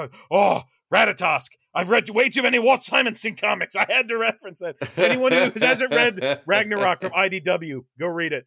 Walt Simonson's one of my favorite comic creators. Ragnarok's a, a really fun book. I love it. It, it makes sense if you think about it, because all right, so anytime they're separate, you know, they're usually outside in the courtyard smoking or whatever, and you know, maybe maybe Hungry Dave is whispering messages between them in their ears, and they don't even realize it.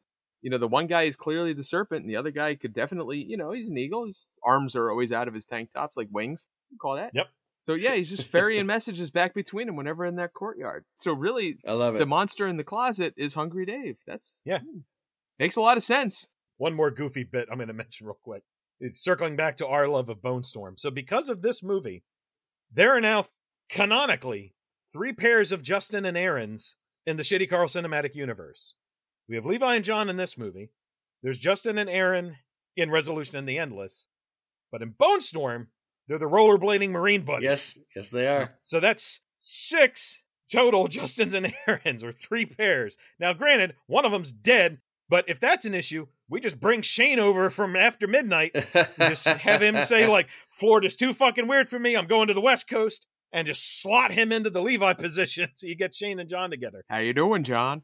But in addition, we also have canonically three Daves. We have Smiling Dave, we have Hungry Dave, and we have I don't know what the in the cast I believe he's listed as handsome man on the sidewalk or handsome man with a cell phone. I have it written down. Hold on. I just have him listed as sidewalk slash tank top Dave. But the three Daves has got me thinking. It was like, all right, so what if this is like some Dark Crystal, like Full Metal Alchemist shit, where all three Daves are in fact a shard of a greater Dave? attractive man on cell phone. Attractive man on cell phone. Timing phone. changes everything. I'm running with the theory now that there is in fact a greater Dave, and these are actual. Sp- so for anyone who hasn't read Full Metal Hey, Dave Alchemist, Cadian. the Dave Cade. So in Full Metal Alchemist, all fucking things to bring up is after I had like this 10 minute My Hero Academia thing in late manga days, gonna be like, can you please stop bringing up anime manga bullshit? but no, the the villains in Full Metal Alchemist are all named after the seven deadly sins because they are emotional aspects of this the great big bad of that that he is cast off and put into these physical forms. I was like, all right, if we're going that route, Smiling Dave must be sloth. Hungry Dave is clearly gluttony. I don't know which one Sidewalk Dave is. I'm going with Wrath for now. so clearly there must have been some sundering of the Daves at some point in the past, and now we have all these Dave shards running around who need to be united, which is why what I think this is building to. Again, we've got all these multiple Justins and Aarons, we've got all these multiple Daves. What is this building to? We've had Infinite Crisis, we've had Final Crisis, we've had Dark Crisis. Next up, Rustic Crisis. That has to be where this is going. There can be only one. Shitty Carl as fucking pariah. I fear I've just seen the end of everything. The end of all hope. God damn it. There's one more bit of comic book bullshit for you. I would I would enjoy that. But I, I gotta say, now that now that you got me on the, the squirrel is the messenger thing, all I can see is him at the end sitting on the table, whispering in his ear at the very end, fly. And then you know, wahoo up into the sky. Yahoo! Um, well, oh man. all right. I really want to talk about the plank. real- So I need to, to talk about the plank. I got to talk about the lenses real quick, if you'll indulge me. Go for it. This goes back to something we talked about in resolution because I had the the big thing talking about resolution about a lot of the metatextual elements of it and how the Arcadian was it, in a lot of ways was essentially us as this viewer. And the Arcadians fascination with mediums and we talked a lot in that about prisms you know the lens through which you view things. And in a very literal sense in so much of you know the arcadians constantly leaving media forum in resolution photos recordings uh you know camera recordings commandeer stuff but all things with cam- all things perceived through lenses which are in in themselves prisms which comes back into this film where we have you know the ashtray with its prismatic effect my shorthand for the ashtray was the arcadians contact lens but that won't hold up but that was just one of my shorthands for it but I like it. so throughout them, there have been the recurring imagery of lenses and domes and that that metatextual, you know, it could be a metatextual thing about it's us as the viewer watching the movie, but also just in and of the text as you know the, the, time loops we see in the one shot outside of Byron's that there is a distorted element. They they are domes, similar to the Grant Morrison whack magic. He says but they're they're spherical. They are a lens so the the use of lenses was something I've always been so interested in, and it comes up so much in this movie. Now, obviously, it, there's the metatextual thing about with this one. This is also a movie about making movies. You know, to make movies with friends, and this is a movie about you know celebrating just making movies. For as dark as the movie gets at a lot of point, there's a lot of, of joyous bits in it. hmm Let's, I'll mention that real quick. This was a point I was going to say for the end, but in tandem with that, there's a line that Rita Miller has towards the end, you know, after they've revealed that Levi's dead, and Rita Miller has the line that says, "I think among all the dramatizations and visual effects, I still believe part of it was real. I don't think anyone can say which part at this point, but something happened." And it struck me, it was like, if you invert that, that is an inverse kind of of this movie, but in a positive way. Hmm which yeah we're seeing actors make it but there is reality here. The real bond and the real serendipitous relationship and this fascinating group of creative individuals who've all found each other.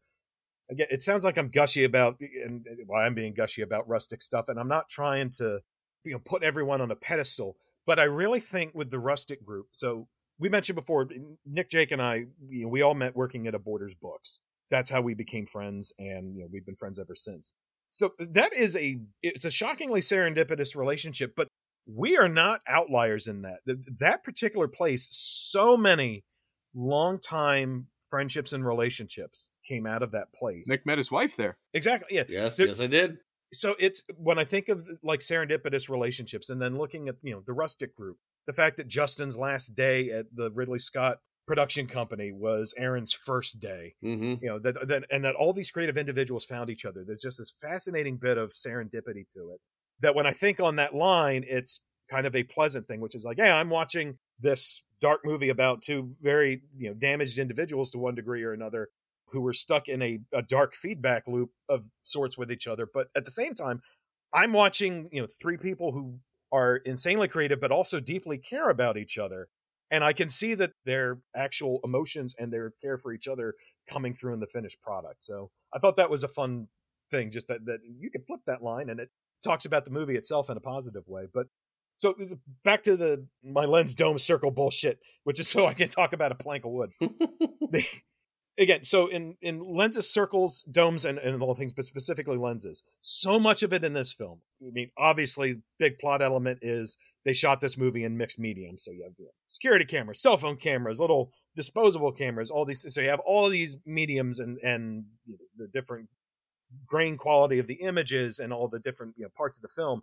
You know, John is says he's a wedding photographer. Levi's hobby growing up was photography in the, the final um, Levi montage where he's filming himself, he's filming himself in the rearview mirror of the car. So you have both the camera and a mirror. So it is a double lens effect. There's in the closet, there's the cracked mirror, literally a fractured reflection of a fractured worldview, you know, reflected back at you. Also, there's another shot of the rearview mirror in Levi's car. All this mirror lens dome imagery. There's all the shots here's where I, I really went off the deep end. There's all the shots of the electric meters where they have all the shots. Yep. You know, doing the, the quick close ups of, and you hear the hum of electricity and the drone that flows as like this lifeblood through the city of Los Angeles, which in itself is sort of a metaphorical juxtaposition for John's association as the electromagnetism force versus, you know, Levi's gravity. But also, I was looking, I was like, oh my god, the electric meters have domes over them. but it's true. It's like, oh my god, even that works because they all have they're domed. They have these lenses on them.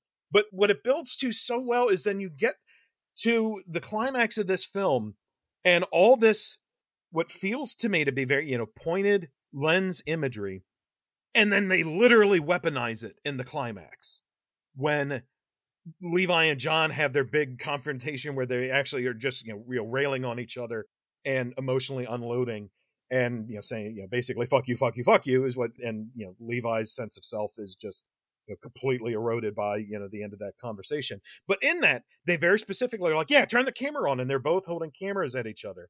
And we see from the camera pov there's aspect ratio change from certain angles of it. And i was like oh my god they took this running lens thing and then they actually literalized it for the climax of the movie where they turn the lenses in to weapons where it's it's and, and, this might be a dated phrase so i apologize if this is a phrase that there's a better way to put it but just for a, a film phrase i'm familiar with it's a mexican standoff with cameras mm-hmm. it's like oh that's so interesting in terms of weaponizing this recurrent lens imagery and then going to the arcadian themselves so the way they shoot the apartment and the the windows of the apartment are so pointed now part of it pulls into. Thank you so much for bearing with me, Nick, on this. I can't believe Nick's still going. There's so much of a sense of doom around Levi, mm-hmm. which I'll get into, but but that Thanatos, even self-proclaimed. Yeah. So it, it, just real quick to run through this real quick, but all these elements that are sort of portents of doom and and that element of the, the gravity element and the association with the sense of this inevitable fate, this inevitable terminus you know that you're spiraling towards and can't be avoided you know there's you can only fall so fast. To which my first note was the arcadian said bet there are the pov falling shots where we find out are basically recreations of what he thinks his sister's in also his sister's name is crystal there's um we talked about the bird boxes earlier you know there's the empty bird box in in the one sequence where the two of them are still full but the one is empty so it has this coffin you know the, i just took it as a commentary on that boring ass movie but anyway moving on Bird Box. When he talks about the coyotes, he talks about the coyotes looking through him like a ghost. And also, coyotes, again, is me going too far, but coyotes are carrion eaters. It's yep. so even that um, you know, the I feel like someone took me out of an airplane when I was a baby. I've been at terminal velocity ever since. I ran him one way. He's doing all the Apple stuff, and Aaron's has line, you know, bite the apple with finality, which is a joke, you know, in terms of you know, doing this comical bit of, of, this, you know, very forced what is supposed to be a you know natural reaction and the joke is trying to get a natural reaction of what is purportedly a documentary but the line bite the apple with finality when he talks about moving out he drops the camera again so the lens stuff um when he finds the skull again the skull that the arcadian ostensibly leads him to or something, or serendipity does with the the geocache the directions, and he dives down, finds the skull. He's right. You're not supposed to take geocaches. Very annoying. Not okay. well, he looks up too, and then there's the bit. Here's the callback to the previous one. I think we forgot to call out earlier that the birds form a circle in the sky, just like the Oh, yep. endless. Yep, yes Yep. they do. Now there's definitely a point where it becomes less of them going down their own rabbit holes and them being led. It feels it's and, and that that does have an Arcadian feel to it.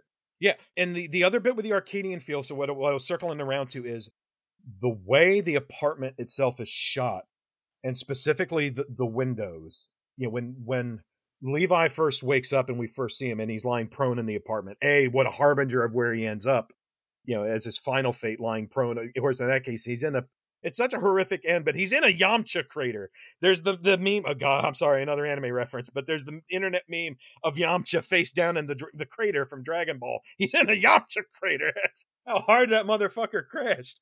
But so you know, his his first shot harkens to that. But there's the first shot of the doorway where where it cuts to a, shot looking past his head to the doorway to the back window. We're gonna get to that when we get to the plank. and I literally have tinfoil next to me. If you want me to put it on and put it as a hat, I've got. Nope. I am enjoying every bit of this. You keep going. That's, I brought it just in case. You know me and my fucking dumbass props for this. The way that the apartment is shot is so ominously, and that it's always shot like when Levi and John are having their first conversation, that it's shot from below. The way they shoot up, and sometimes people would just look up at the window, which is empty. Again, feels very Lake Mungo. You know, the, the, the Yep. spoilers, I won't give what away it is, but like the final shot of Lake Mungo, where we Yep. zoom in through a window and you know find something that's hidden there, you know, not necessarily seen in passing and then there's like the POV shots from when it cuts to the reverse shot and it's it's inside looking down from the apartment's perspective even though no one is in there both Levi or purportedly no one is in there Levi and John are both outside but there's still a POV shot that is handheld from that perspective again like this sinister Arcadian like again like the Arcadians loves fucking with Danubes for whatever reason Th- that it had such this ominous omnipresent feel around him that contributed to this sense of Thanatos, this death drive, this sense of that it's just from the beginning of the movie he was he was fucked. This leads, leads me to the plank, which is the plank of wood that comes up that he finds in the closet, which is like literally covered. There's a whole bunch of stuff in the closet, but that plank of wood is absolutely bedecked in scrawling and weird shit. And how is it used?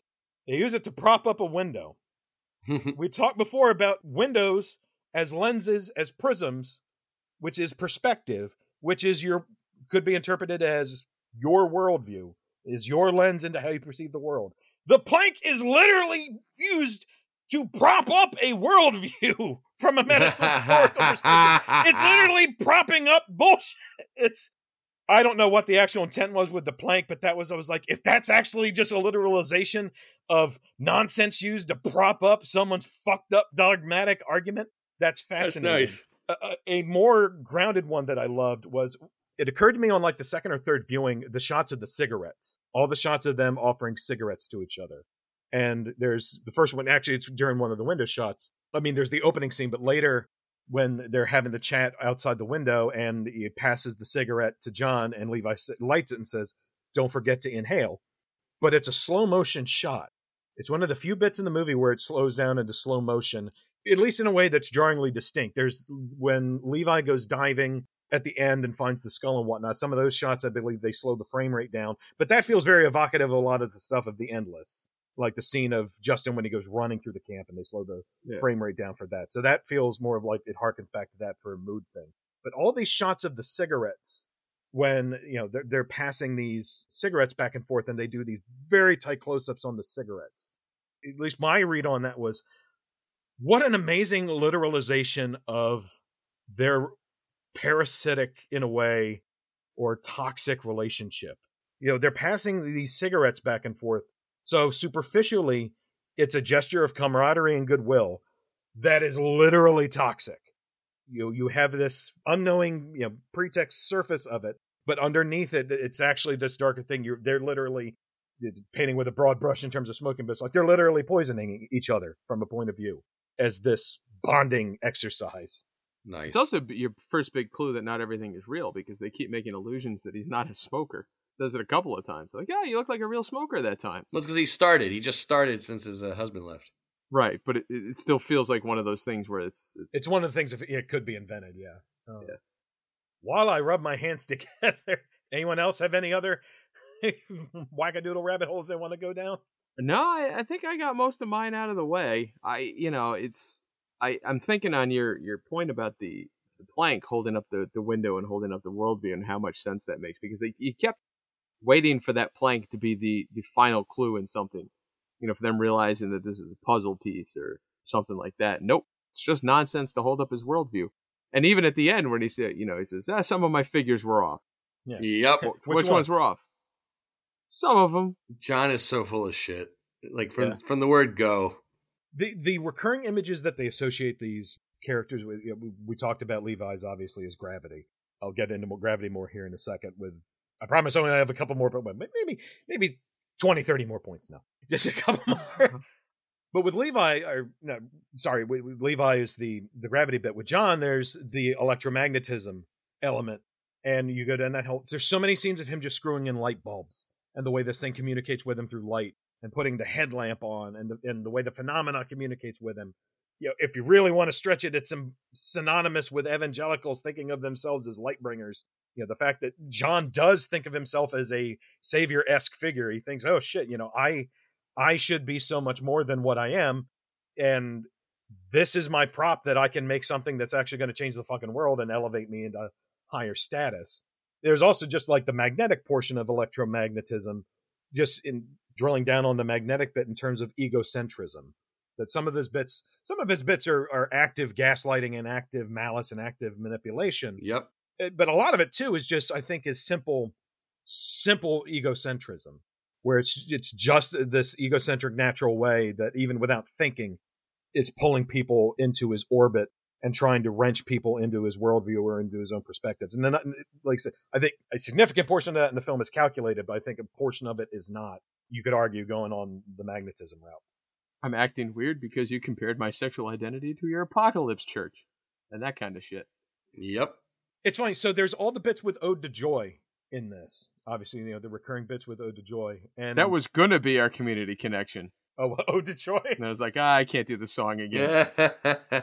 Although I still find it funny. So brace for it. Here is another anime one coming in. This is brief, but Ode to Joy has obviously been in a shitload of things. But my big association with Ode to Joy is they play it in episode 24 of Neon Genesis Evangelion, where there's the big climactic fight between Shinji and Kaoru when Kaoru activates Unit 2 and tries to go down to confront Lilith. Where does the fight take place? Terminal Dogma. And what nice. what an accurate uh, and I just got hung up on that phrase. I was like, what an accurate bit for the John character or or the overall thematic thing, the phrase because I was hung up on the phrase dogma before, but just from the endless, but this one, terminal dogma of this, you know, the notion of you you accepting something and manufacturing your own worldview from very selected facts, taking it as gospel, and it inevitably leading into you know, spiraling into self destruction and, and annihilation. So it's just like, oh, terminal dogma. That's surprisingly apt. But what a great bit with the Ode to Joy thing with the the end credits, with them playing it, this choir, you know, playing it on a theremin, which is used Yeah. using the nesting dolls. And I heard them talk about it in a Q&A That was so fucking weird. they found it, it just by accident after like they'd already i think they'd already shot everything for the film and they were just trying to find going through a bunch of different versions of ode to joy.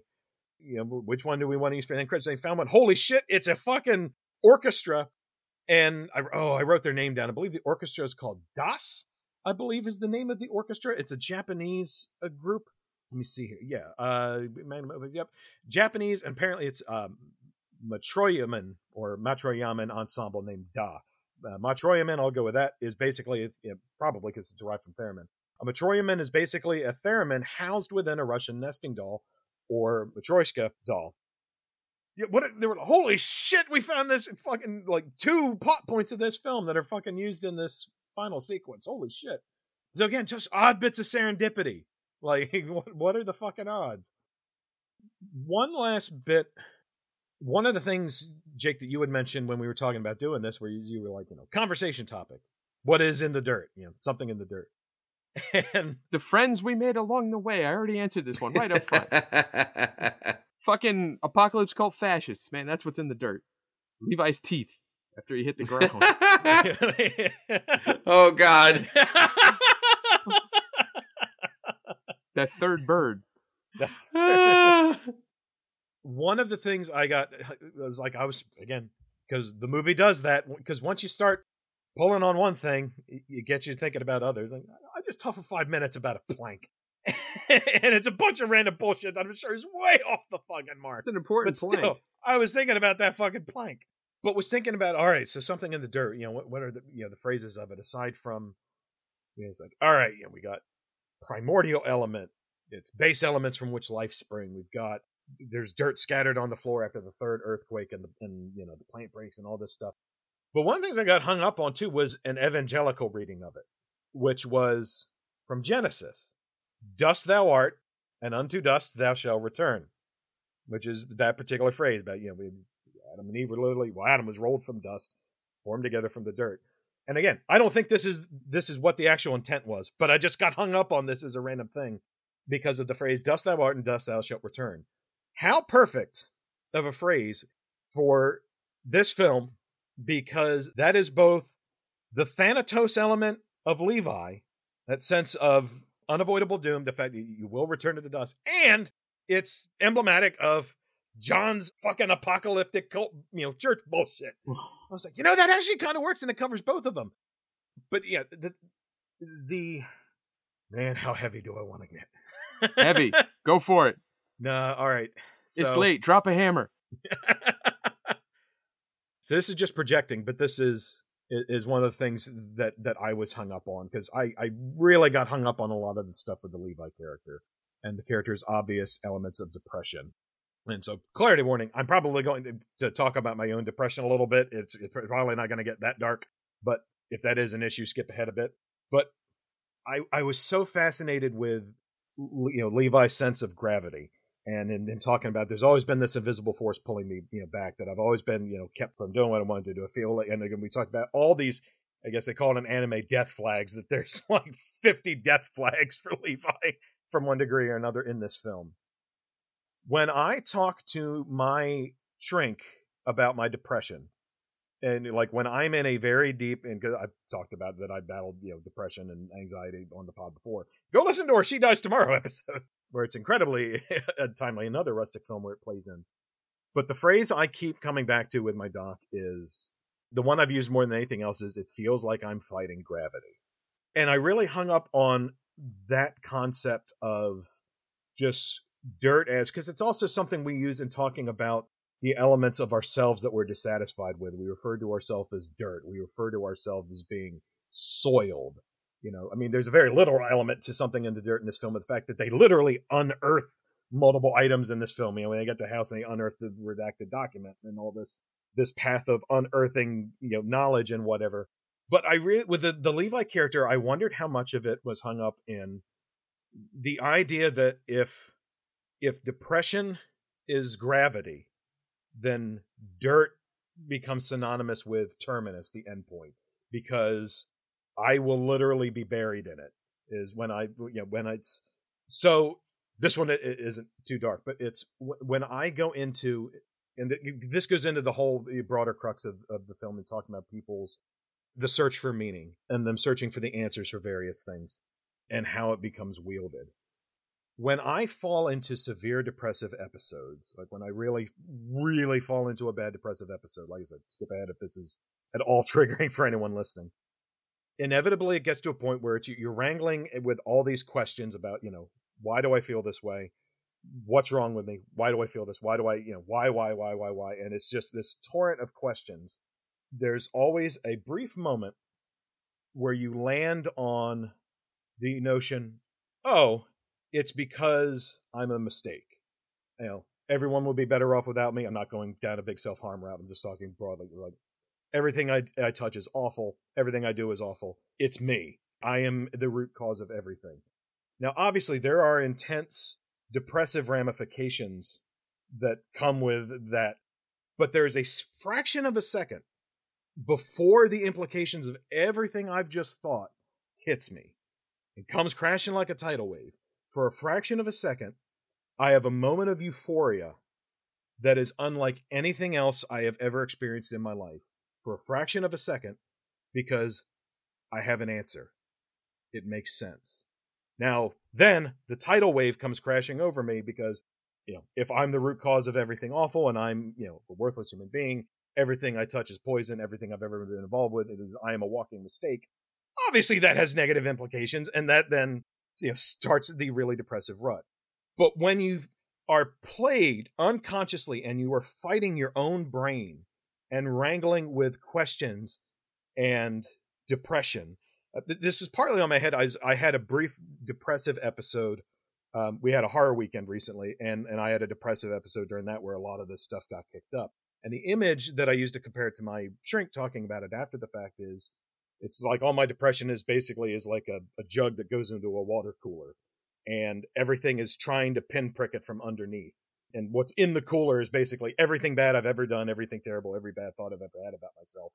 And everything keeps trying to prick it but and, and it could be the most innocuous random thing but when something actually pricks the plug at the bottom of that then it's you're fighting gravity you know it's you, you're sticking a finger in a dam it, it feels like once once the torrent starts it's so difficult to fight but again there's a fraction of a moment where you think you have an answer and it, i can only compare it to what people must have when they have like religious you know awakenings and they're born again or whatever like with holy shit everything makes sense the bit where everything clears and i have a singular answer to everything that i've been wrangling with thoughts i've been you know just wrestling with constantly for years and years and years and years and years.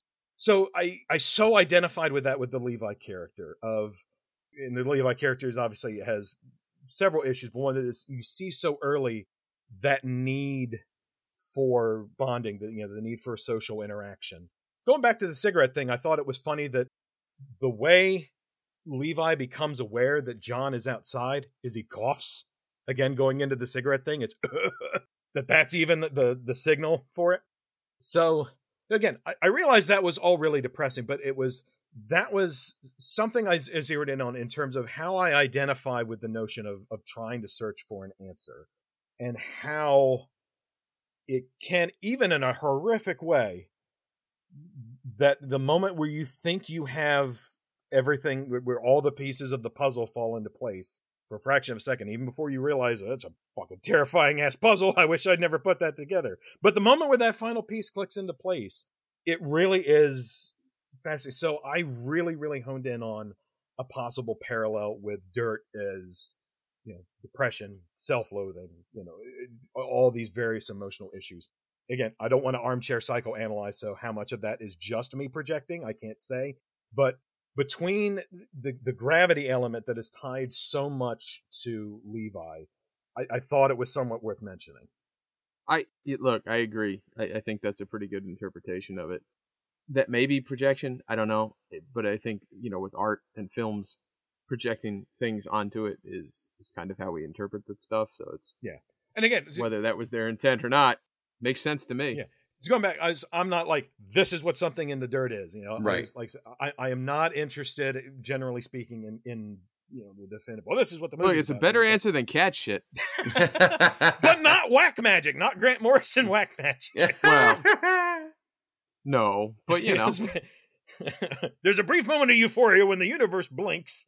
yeah, we're going to talk about brief moments of euphoria, baby but but a way I I identified with it and a read I don't think I think there's at least some semblance of credence to it in terms of some semblance of foundation in which you can make that case because Justin Benson's performance as Levi and like you said just the the hurt that falls across his face in in certain sequences something as simple as the bit where the something in the dirt line comes up where he's been led to think at this point you know oh yeah your title's great we're going to go with the door that w- wouldn't shut where John tells him that earlier, and then John, you know, says, "Oh, I was thinking something in the dirt," realizing, you know, that the bit earlier was complete gaslighting. It was completely, you know, saying that to to build you up a bit. I didn't actually think your title was was good for a fucking second. Just that fraction of a second where you see his his face fall for just a second, and that sense of sadness, and that the way he's able to communicate pain, it was incredibly resonant for me. And one of the ways in was about to say. It's why this movie is my favorite. It is. It made me sad as fuck. I love it. No. but no, in terms of how much emotional ground they're able to wring so much from a movie that is just uh, you know 95% of the footage is you know like cutaways and nonsensical theories but and then woven in that the fact that they weave in a character arc and character beats that to me i think we've said before that like the strongest element of their films is is their their character work. Far and away. Similar to we talked about mike flanagan earlier similar thing is their humanity. Jake you talked about the fact we talked about you know, people speaking in rooms and how just human connections the, you know if you're good at that it's so often you know far and away the, the best aspect of the film. But the fact that they were able to get so much of that out of this kind of impromptu covid film that was put together on like i mentioned on all right we, we got to make the the most out of a little. You know i always think back in terms of diy filmmaking my go-to is we mentioned back in our lord of illusions episode the midnight meat train movie which is directed by ryuhei kitamura I saw him speak at Otakon once, and Ryuhei Kitamura was talking about his first movie he made, which is a movie called Heat After Dark. And he was talking about it was an action movie, and he said, "Well, the way I made the movie was I sat up and said, I'm going to make a movie tomorrow. What do I have? What do I have? I got a knife. Okay, puts a knife down. All right, that's going to be in the film. I got a knife." And then I pulled the vacuum tube off of my vacuum cleaner, you know, the little extension so you can like go in between the cushions and shit. He goes, I held that vacuum tube up and I looked at it and I said, Oh, this is a bazooka. and it's all right. So that's my go-to for DIY is always this is a bazooka looking at this plastic vacuum tube. But that whole DIY element that they they wove something so personal and and that was so affecting through a film that led me to talk about a goddamn squirrel being part of Norse mythology and Grant Morrison encouraging thousands of comic book readers to jack it on Thanksgiving. so the fact that all that got yeah is i i really love this film. I love all their films but yeah this one was my favorite and yeah this is a film i watched this movie a lot prepping for this episode you can probably tell but i could keep going. Like this is for me far and away i don't say far and away because i love the shit out of all of them but this is to me their best film. I definitely got a lot of, out of it through multiple viewings. Um, it grew on me. And it's definitely if nothing else incredibly well done. And yeah, the acting alone hmm, hits the mark perfect. I, look, they made a horror movie about having uncomfortable friendships. I mean, yeah, you know, you know, I'm hesitant to say is it their best film because they're all their best film to some degree for me. This is the one I watched most recently, so it's my favorite. But I think it's brilliant. I think it might be. It's certainly their most nuanced and creative is the wrong word. It's not the word I'm looking for here, but it's their most something from nothing kind of film where they're mm. they're really you know they've had budget you know more budget with synchronic and this and that but this is the one where they really show all of their chops. You know this is like a prize fight of a film between two great fighters. They're just you know their acting like you mentioned has gotten so much better. You know all of their their skills and stuff that they have in their other films feel so honed and perfected in this yeah, you know, even even the editing is astounding in this. You know, like it, it just the the way it's paced. And and listen to them. Uh, like I said, there's so much footage we know that, or it sounds like that was cut. But they talk in these Q and A's about the editing process, and even that is, and we'll, maybe we'll hear more about it later. But in terms of like the way they had to pass footage back and forth. There, there's three credited editors on this. You know, Justin Benson, Aaron Moorhead, and Michael Felker are all credited as editors because they were basically like swapping footage around because and they were editing like in between you know, Justin and Aaron heading off for Marvel gigs, and so much being done. Again, this was in the early days of the pandemic, so you know, so much being done amidst all the COVID stuff. Yeah, there's I'm so fascinated by like what the assembly process of the film was, getting everything put together, how the script came together. That's one of the biggest bummers of this. Was like I said, is one of the delights of this podcast for me is when we do a Justin Benson script is because I love his scripts, reading his scripts because they always have these great little asides in you know the descriptions and stuff. There's no script for this one out, or at least not that's circulating at the moment. I didn't get to read the script, so don't. But I would be fascinated at some point to find out you know how that all came together. You know, just the whole process. I mean, all their movies, but this one in particular. Well, it's just funny to to look at like budget and production value. I guess it's not really the right word, but like the the way they look. So you go from resolution, you know, which they made for you know fifty bucks, spring, and then the endless, and it, like it keeps like their movies keep getting sort of bigger and fancier, and you get synchronic, which biggest and fanciest, and then they start doing Marvel stuff and you know huge production values, and then you see this, and it's so much closer to their first film in terms of budget and stylistically. Literally, too. We talked before about it. It's a Daniels Danube pairing. It's literally the names of the yeah, characters. like, and I just I just can't get over how, like, it's obviously it's not a remake, but it's like, okay, we've been working on our skills here, so now we're gonna just go purely on talent. Mhm. Let's see what we can do purely on on what we know now versus what we knew then and what we can come up with. And they came up with this, which is like, I, I mean, it, it's it's such a home run, you know, and it's such evidence of where they are as a group. Just everybody involved in this, Yeah. you know, are so operating at just a whole other fucking level. You know, it's just uh, it's just such an impressive film, you know, for the the constriction, you know, the constraints it was made under. And you know you look you know just on the surface you look at synchronic and it looks so glossy compared to this and it's but it's just you know they just keep getting better with everything they do. Yep. and you know they never had the difficult second album. They just kept making you know hit after hit after hit. No skips all bangers with this Yeah. group Should probably mention since we're talking about being me a big nuts of all things rustic. Should probably mention for completest things. It was like, holy shit, we forgot Archive eighty one. They also did two episodes of Archive eighty one. That's also fun. We're gonna cover it at some point on this pod for that exact reason. They worked on it. We're gonna do it, Yeah. but just don't know when. It's not getting a second season, so we can't do it to coincide with that. But yeah. so i i mean you know i could talk about this movie for hours and we have but i just find it a brilliant piece of art and Nick is still awake. Barely. Barely. All right, well, maybe we'll snap you awake a bit by bringing on a special guest. Yay!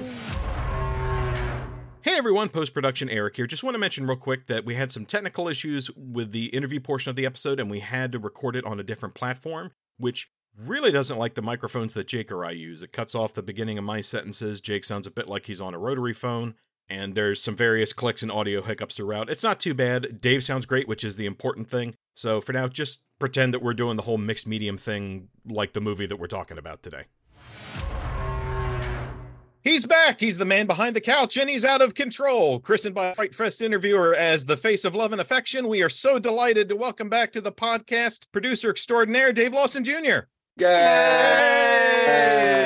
Welcome back. Uh, thanks for having me back. I, I swear the next movie has no couches in it. I'm not. I'm not, Set, I'm set not in your tou- next contract. I'm not touching couches anymore. I think it's a fair rider. That's that's. I feel like I've done my my share of heavy lifting on couches. No pun intended. Actually, that was- that's a lie. No furniture clause. That was all pun intended on that one. How are you? I'm doing wonderful. I'm doing wonderful. Like I said, it's a little chilly here in Los Angeles. Uh, I don't know what's going on here. I don't like it. I wish the warmth would come back, but other than that, doing great. How's it? How's the the movie going so far? It seems like all the the critic reviews are, are pretty positive from what I've seen. Yeah, yeah. We, I mean, you know, it's funny when you when you make a movie like this. We, I think we talked like right after I did this movie or thereabouts. While we were some, I, I don't know. The whole two years of the pandemic is a bit of a blur to me, but it, it's been really wild to see this thing that was made so intimately now be kind of uh, shown every everywhere and have Mm. you know Mike Flanagan uh, was nice enough to host a Q and A for us last week Mhm. and David Nice. Bruckner did one as well, and El-P from Run the Jewels did one in Brooklyn with us. Like, Yep. it, it's just really, honestly, it's weird. Um, it's weird that people are are watching the movie and digging it and understanding it on on such a cool level. I, I really enjoyed listening to your episode that you all recorded to kind of see. It's like, oh wow, like the stuff that we talked. It's always nice when the stuff that we talk about kind of translates in a way where we're like, oh yeah, we get it, but we get it because we were all in the room and we're talking about it. Like it's nice to see that it translates. No, we just appreciate you sinking three hours of your life into listening to that. Uh, it is a glorious three hours uh, listening to people gush. I mean, this this is this is the rustic office. It's it's like I can touch almost all the walls in here. Uh, it, get- it- making movies similar to making podcasts is is a very isolating experience where it's mostly just you alone in a room. So it's nice to know that people dig what you're doing because it kind of gives you a little bit of like, oh, I should keep doing it. Yeah, and you've got behind you. I didn't have it. I meant to bring it up during my long rambling nonsense about lenses and eyes and stuff, but you have the new something in the dirt poster behind you, I just absolutely fantastic with the eye design. So I just hung that up two days ago. We just got the hard copies. Uh, Nice. Like literally, awesome. I, I I still have I still have the box of posters that I have to give to everybody else. I only took mine out. It's an awesome design. It, I really, really love it. One, the It- poster before that was terrific too, but this eye one is super It, different. it it took us a long time to land on this and was a real collaborative effort. Uh, James over at XYZ, Dylan over at Variants worked with us. We went through a couple different artists before we landed. We're like, okay, cool, this is it. And, and even once we landed on this general kind of idea, it took a long time to get it there. But they were they're awesome and understand that like when we push a little bit further, we end up with artwork that everybody really seems to kind of gravitate towards. And you know, on an indie film like this, it's it helps because it stands out. It's like, oh wow, that's something. Yeah, it I think- definitely yeah, pops. before we saw Bone Storm, I think even before that, I might have mentioned this back in episode eight, but how I first discovered s- or spring first fell on my radar was I saw the poster and said, "Oh, that looks nifty. It's a hell of a An poster. interesting use of colors. Yeah, I mean, and that's that's kind of we've always said that like you know marketing materials, especially when you're doing stuff in like the indie sphere, there's so much coming out. It's like how do you kind of cut through that noise? And it's like when people are scrolling through Instagram or Twitter, if it's still around by the time this episode airs, God people are you know going through their MySpace. You know, it's like it's it's Yeah. in your top eight. Uh, you know, that's how you're going to stand out. That's going to be you know. I, I don't like the expression like don't judge a book by its cover. It's like why? What else are you supposed to judge it on? Like, You're supposed They to come- read it. It, it comes up a lot for us because you know we do old '80s horror movies, and the first memory everybody has is the VHS box. Those Yeah, things to mattered. Well, yeah, I, I mean, I it's I, I don't, I don't remember if I was talking to you all about it, but I was like, I remember very specifically walking as a child down the cinema, like going into multiplexes, and it was like just lined with posters. And it was like, oh, Mm. I want to see that one, and you would like make mental notes, be like, okay, that's coming out in August. That looks really cool. It's like that's how you. That's the point of marketing materials, you know, whether they're whether they're truthful or not. Or Oh my god. I was, I was just thinking about that because you know there's always this movie I always wanted to see called Chopping Mall because of the front cover art, like this Yeah. metallic fist holding you know a shopping bag with like entrails coming out. But you know, you look at the back and it's like, like Robby the robot kind of on the tracks. It's like, what the hell is this? right. I, I think about that a lot with the movie, the Mike Flanagan movie. I mentioned him Yes. earlier, Absentia, Yeah. because Oh, the art for that DVD is box art. the DVD box is it's like a woman being dragged in. It's the most like mid '90s, Yep. you know, low budget VHS release, and then you watch that movie and you're like, wait, these two things don't match at all. Was that a, was, was that a phase four release? I bet if you look it up, it was a phase four release. Oh gosh, I can't remember. If somebody looks it up, I'd be willing. I'd be willing to put money on it. The cover art was fairly similar. Oh, no, I need to find an official entry for it. Well, they get surprised. Studio. Yay! Nicely done. We we care a lot about our posters. Uh, it means that we've looked at, it means we've looked at a lot of posters. I can, That- you know, it- that's it's now impressive. I want to see Phase Four distribute something in the dirt just so I can see what they come up with. it's just- it's John dragging Levi. Um. No, I mean it's I it, we we talk about it like when you go to the rustic site now, like because we just put this poster up and it's like the other poster's great, we love it, absolutely adore it. It's by Brandon Schaefer, one of our longtime collaborators. But like this one fits so nicely. It's like you know when you're you're a company, you have an aesthetic where it's like, oh, okay, cool. Like I hope that people see this and be like, oh, that reminds me of Synchronic, or that reminds me of the Endless, or like that feels like She Dies Tomorrow. It's like it feels in our world, which is was very intentional. But you mentioned it was a collaborative effort to put together the art, and I guess that's kind of becoming sort of your signature for how you do the movies as well. I say that because you're wearing your your movies with friends hoodie. yeah, Available I at mean, rustic.films.shop. I uh I, I mean that's the thing. We don't really know how to do it any other way. I mean, there's other ways to do it, sure. I guess we know how to do it the other way. We don't find enjoyment doing it any other way. Like that that's the reason that Respect. we do it. That's the fun of it. Like I could make more money doing something else. I just But why? but why? My quality of life wouldn't be as good. Yeah. You know, I love getting together with a group of people. We're we're putting together another film that we shoot uh early next year right now and it's a lot of our longtime collaborators and it's really fun like we're getting to start you know getting into those meetings we had our first kind of team meeting on thursday it's not one that justin and aaron are directing but it's one that they're producing alongside me so it's like it's really fun that we get to get all these people back together and play in the sandbox again Nice. Oh, that's exciting. That starts in early next year. early next year yeah Awesome. you'll hear our name a lot next year it's uh, it's already a daunting like i'm i'm looking at next year and i just don't understand how we're going to get it all done but we will just at what cost As preeminent Spoiler. rustic fanboys at this point, we can't wait. Yeah, I was gonna say, spoiler alert, the cost is my sanity. Well, you know, small price to pay and all. but I we're mean, really using it. I mean, that's that's the thing. Honestly, it's a great deal because there's not much of it left. So, like, you know, we could turn some good movies out of it. I guess when you weigh the worth it. cost benefit analysis on it, yeah. Super cheap. It's super cheap. Great deal. Great deal. Oh, it's man. probably easier without it, to be honest. I mean, it's it's certainly going to be more fun. Related to that, so with this is an apt movie to talk about that topic with. Just so to start off with the movie, and we might have touched on this a little since when we first started talking to you. It was, I guess, it was kind of early in the or during the process of making this film. But so, how did everyone initially arrive at in the early days of the pandemic reached the point of all right, let's just use this time to make a movie? Like, what was the inception Well- process like for that? we had we i mean we had two projects that were greenlit that were a go for you know probably quarter two quarter three of 2020 it, one was a justin and aaron project the other was another director that we were working with and they both fell apart obviously because the pandemic just shut everything down and we justin and aaron's one we kept working on and we're like it was a bigger one kind of in the synchronic range and we kept kind of like being like okay cool let's just let's have this all prepped I mean, we were looking at shooting this everywhere. We're, we were like tracking trends. We're like, okay, cool. What is what does it look like if we shoot in Italy? What does it look like if we shoot in Norway or Finland or like where's going to come out first and be like safe to shoot? Uh, a bit of naivety in hindsight.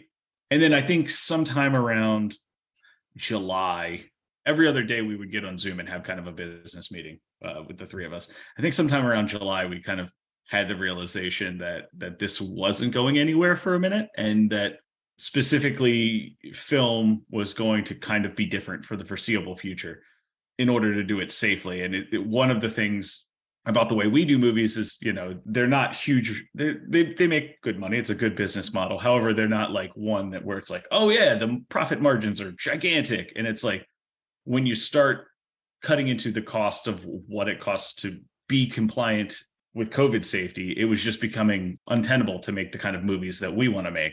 Mm. so then we thought we're like well how small could we do it? Like what is the absolute smallest where we can control everything? You know we can control who's on set. And then uh, there was a hot second where justin and aaron were like what if we were the only two on set? And i was like that sounds awful um and they shot a, well just because there's just too much to do. Uh they shot a whole day. I think it was a whole scene as like a test. And it worked. Uh it worked for a day. It wouldn't have worked for the course of 20 um Too much work. Yeah. it just it's just too much. You wouldn't be able to the, the stamina required for that would would have made. I mean, it who lifts the couch in that situation? I mean, it's it's funny, but it's, it's kind of true. Any of the two shots would have been completely static as opposed to having any kind Yeah. of movement. And then so we're like, okay, cool. So it's the three of us on set. Our art department was was always working. Sometimes they were like in the window below us. Where like if you look outside, you can see them kind of working. Sometimes they were off, kind of scouring for the next day's worth of props. And then obviously Felker was that poor guy. Uh, well, I mean, we're it's uh you all understand the pain that is editing, and it's you're just dealing with one format. Imagine if you had seven formats and Mm. there's only three people running those formats, and sometimes sometimes the producer just forgets to cut the audio, so you have 30 minutes of audio just after a take. oh, no. Sometimes he forgets to start audio, um, which also which also and so you know just putting that together from uh from just like a getting it to a point where he could play with it was was a Mhm. task in itself.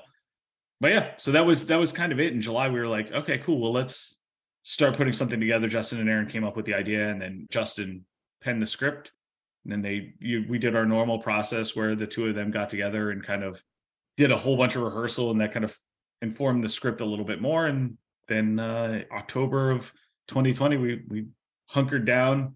All of our including our art department all of our households all quarantined so all, none of us were had contact with anybody on the outside. Um Mhm. it was really easy for myself and my wife because my wife was eight months pregnant and doing telehealth so she wasn't going anywhere anyway. She had been quarantining that whole time.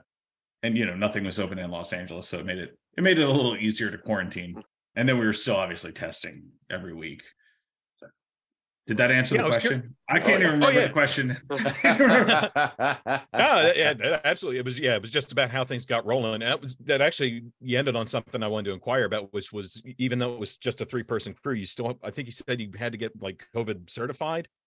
Like what was that like just during like Well- at the height of the pandemic? It, it's funny. I actually I got so it's called a COVID compliance officer is the position on set. I actually Hmm. got certified not for this film, but just in case someone needed it. Um, but Mhm. then also I I saw benefit to me having that skill set on how I know we operate. Sometimes it's smaller. It's like, oh, if I have that skill set, it's just like if it makes sense.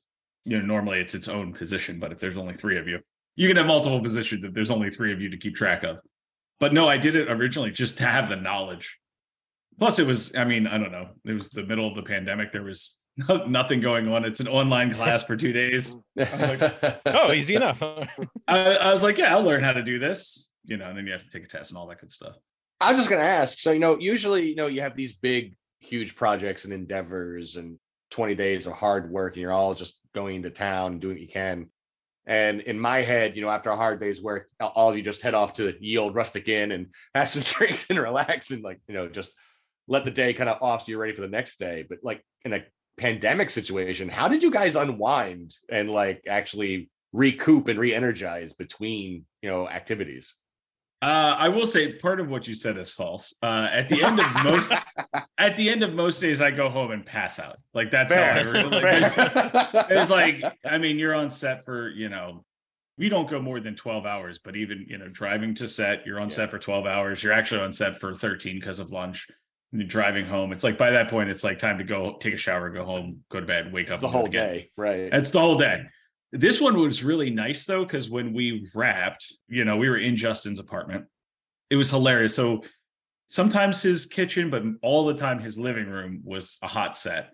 So we would have to like kind of reset it for the next day. We shot most of the film chronologically by location. So every location Okay. pretty much was shot chronologically. But we like shot all of Justin's stuff, and all of the stuff in Aaron's apartment, and then all the stuff in and around Los Angeles. So it was all hot set, so we couldn't change any of it. Justin's bedroom was kind of the only thing you don't see except for the one time at the end of the movie when Aaron's floating.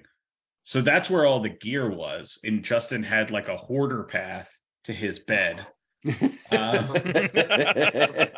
but it, I mean, it- it's no hyperbole. It was literally like a path wide enough for his body because all of his living room furniture and all the gear were in his bedroom. right. But at the end of the day, we would like wrap everything and then we would get to the point and then we would just crack open a beer and then we would sit down and hang out for like 10 or 15 minutes and unwind a little bit. And then I would go drop the footage off to Felker at our like weird little, I don't know, it felt like a spy. We had like a Dropbox location where like I would I would like come up to his house and like slide it into this secret door.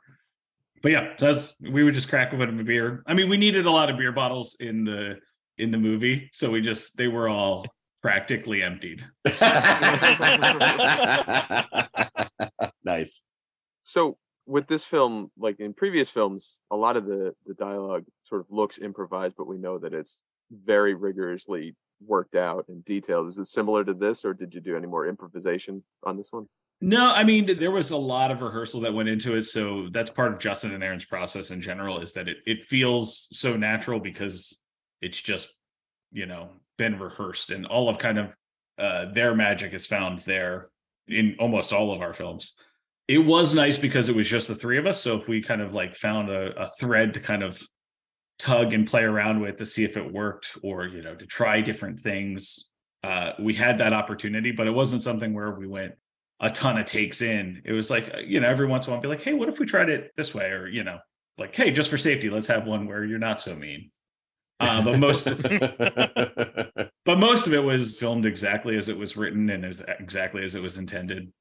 Like i said i did it it's both a testament to Justin, and I'm sure it infuriates him, even though he'll never admit it, that everyone thinks that his that his stuff is improv because it's because it does feel like you're just kind of dropping in on a conversation, specifically Yeah. this one.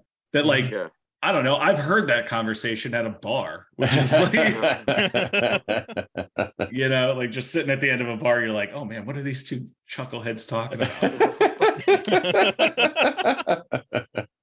Well, so I I also have to ask, did you guys actually get into geocaching during this, or I did not, but Felker, our editor, does geocache now, and Nice. I don't Oh, nice. know. I don't know if it's because of this movie or if he did it beforehand. I don't because, like, I don't know. I just, I it walking feels through the woods looking for little plastic trash doesn't appeal to you? I don't, I don't understand. See, I I feel like there are two types of people. Uh, there are journey people and there are destination people. Uh, geocaching feels like a journey thing. I'm more of a destination guy. that seems fair. that, that would be accurate. yeah. We we have spent a lot of time in the woods doing that. Not so much recent, but when we got into it, we were pretty heavy. So I, I really when it popped up in this movie, like I said on on the podcast, it's just like that's just great. Like that just made me so happy. it's i don't know what this says about us but the number of people that have said like oh you made this movie exactly for me i i'm just like oh well You're i welcome. guess I think- i think it's the fact that we threw so much shit in there there's something for everybody in uh, there yeah. Yeah. No, I loved it all, other than the math, but everything else was great. Oh man the math is my favorite part Math is the best. at one point i was like way into it i actually figured out what the terminal velocity of a human is i can't remember it off the top of my head now but like i was like Yeah, it was, it was like something. It was something. uh, It was like I think it's seventy-two stories is how far high you would have to be to hit terminal velocity before you hit the ground.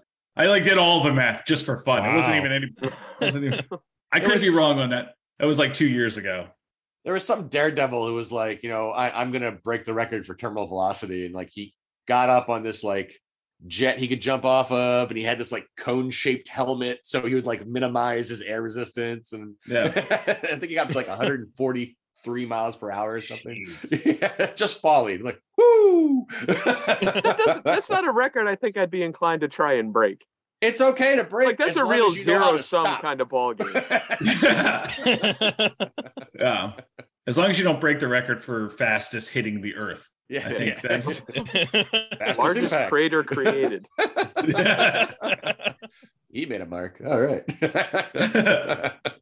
well, so you were so intricately involved as part of you know one third of a three man crew for the filming of the movie itself, and then you also were very heavily involved in the the whole second unit part when Justin and Aaron had gone away to work on Marvel stuff. It was you and Ariel Vida, right, on second unit. Yeah, we we brought in Evans Mopolis, who who I think has known Aaron since he was a child. It's another part of that like Tampa, Florida crowd that just is insanely talented and all live out here. nice. Um, he was the DP. Uh, Ariel Ariel stepped up from production designing to directing, which is something that she does naturally. So it made sense for that because there was going to be some some directing that needed to happen, and then I just kind of stayed in my same position of, of producing and ADing. But it was it was a lot of shots. Um, yeah, It was 295. Uh, that is an accurate number. I know because I still have the spreadsheet. And it was, well, it's like, you know, when they say 295, that's not the total number of shots. That's the total number of what would be considered B roll. Some of them are sourced and some of them are created. I think the actual number of like created shots is something like 190 something still maybe yeah it was it was a lot to shoot and we shot that over the course of four days uh it was a lot of block shooting i mean a lot of it's like oh film this uh document or we had a whole string out of all of the public domain stuff and we're like let's just film all of this public domain stuff on a tv because we wanted it all to feel like it all lived in the same world but yeah it was it was an intense process for sure No, we you did amazing work on it, as did Ariel. Uh, when we recorded our review of the movie, Vide Noir had just come out, so now that it's actually out, I've had a chance to watch it. And anyone who hasn't checked it out yet, please go see it. It's absolutely gorgeous. So Sh- I, I can't wait for what Ariel does next. She put her i mean blood sweat and tears is a term that we throw around a lot. That movie only exists because of ariel's tenacity. Um Mhm. literally. That has been a, a labor of i love i don't know. Her in that movie at some points are a toxic relationship where i'm like maybe. But but to be fair i mean i think you could say that with almost every film that's ever been made it's like you get to a point where it's like i don't know if this is healthy for me or not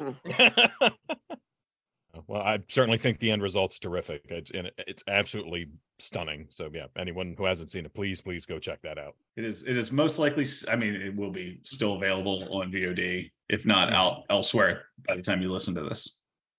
Anyone else have stuff on the movie for we? Yeah, I got to ask about Hungry Dave. So, So, Eric, uh, Eric had a pretty good theory about that. Uh, wondering how that jibed with anything with the, the with actual Hungry Dave. uh, you missed one canonic Dave though. There's Angry Dave in After Midnight at the bar eating boiled peanuts. Oh, Ah, that's shit. right. God damn it! Yeah. so so close.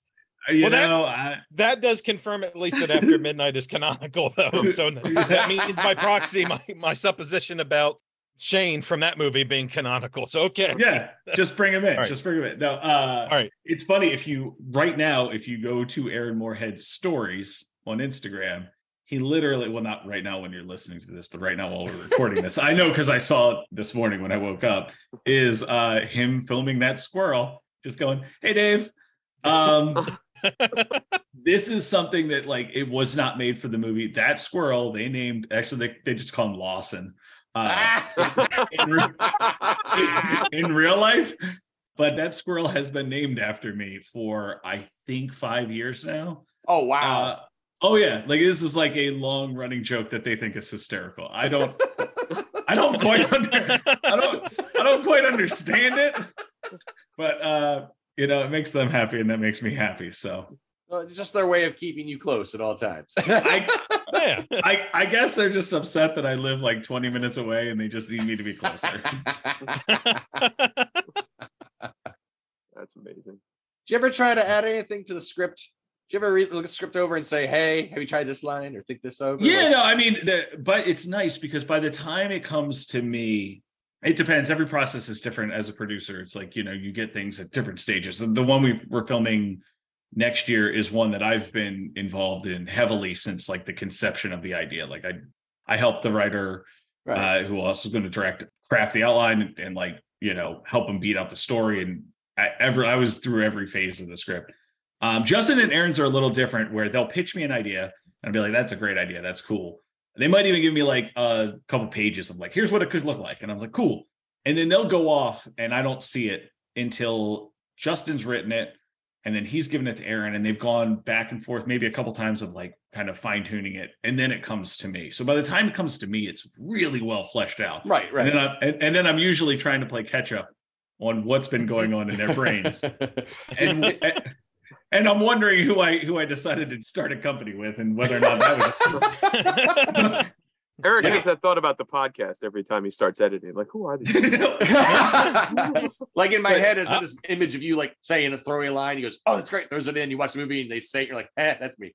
I mean, there, there, there, it's funny because you stop at a certain point. You stop kind of like remembering what was your idea and what was that just a good idea. Like you, you like a lot of times it'll be like, oh hey, what if you do this? What if you do? And like you get to a certain point, you don't even remember whose idea it really was. And I think that's kind of the sign of a good collaboration. Is it like Absolutely. I don't I don't need to take credit if something is specific. It's fun while while editing this, uh, I, and I found this endlessly charming. Anytime a shot that I operated came up, Aaron would be like, "Dave, shot, Dave, shot," because I'm not because I'm not a camera operator by any stretch of the imagination. In fact, I had to learn how to put together the camera on this movie. Like I day one, it was like Wow. Aaron teaching me how to put together a red so that I could operate as the first AC. It was the whole process. This shouldn't have worked. Is what Sounds like be you the- really, really learned a lot from it, though, or it broadened oh my your, god your skill set. so so so so much i am i'm just proficient enough in almost everything to be dangerous um in, in terms of like just knowing just enough to just not say the right thing um where it's almost the right thing and you think it might be the right thing but it's definitely not the right thing. That's how I feel at my day job all the time.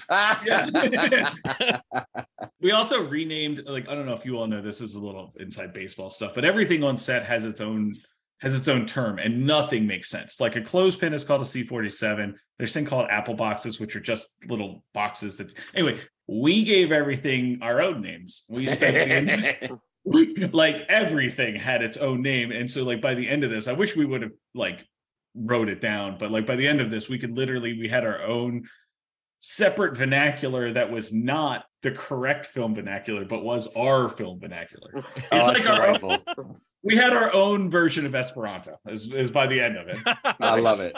I love it. The language of peace. But I, I think there was a hot minute where aaron was i don't know if he's still trying to learn esperanto like he was actually he was actually learning it i don't know It's if 100% a bucket list item for me after having read so much about it. I uh, I wish I was better at languages. I'm I'm objectively terrible at learning languages and music. Are I- just the two things I just can't do. That's where I live. Yeah, I, I can't do languages at all. I, I, I would have a much better college degree if I could speak Spanish, but I, I can't. But Esperanto sounds like maybe, maybe this I time tried it to- will be different. I tried to learn Chinese Mandarin just because I was like, maybe if I learn something that's just so different, th- that was an abject failure. Yeah, diving diving into tonal languages is uh that's some advanced baseball there. Yeah, I was uh I was I thought it was a good idea. I was incorrect. Well, obviously, we love the shit out of this movie, but in terms of like other movies you've worked on, you were also a producer on Breathing Happy, right? I was. I saw that at Chattanooga. I mentioned during our main review. I absolutely loved it. Is there a status update on that when it might go have a, a wider release or? Uh, there is, and I don't know that it's been announced yet, so I can't Okay. talk about. But uh, everybody will be able to see it soon. Um, obviously, Awesome. Shane Brady's a longtime family member of Rustic, and so you know when he needed some help, I was happy to kind of throw in. I wasn't on set for that one. Uh, he had a separate team. I was just kind of at thirty thousand feet, giving them guidance and trying to help them navigate some potholes in the road of, of filmmaking. Um, but what he Okay. came out with was phenomenal. I'm Yes. so proud of him. So proud of him as a director. So proud of him as an actor. He really, really, and as a writer, like also he learned how to edit and edited that whole thing himself. Like he just like legitimately. Oh my legitimately, God. yeah, he he like literally learned how to do it during the pandemic just to make this movie. And like if you've Oh, seen shit. that film, it's frenetic and Yes. there's like an energy to the editing that just like it speaks to someone who has been doing it a lot longer than Shane actually has. Yes, which is absolutely. which is, which is a compliment.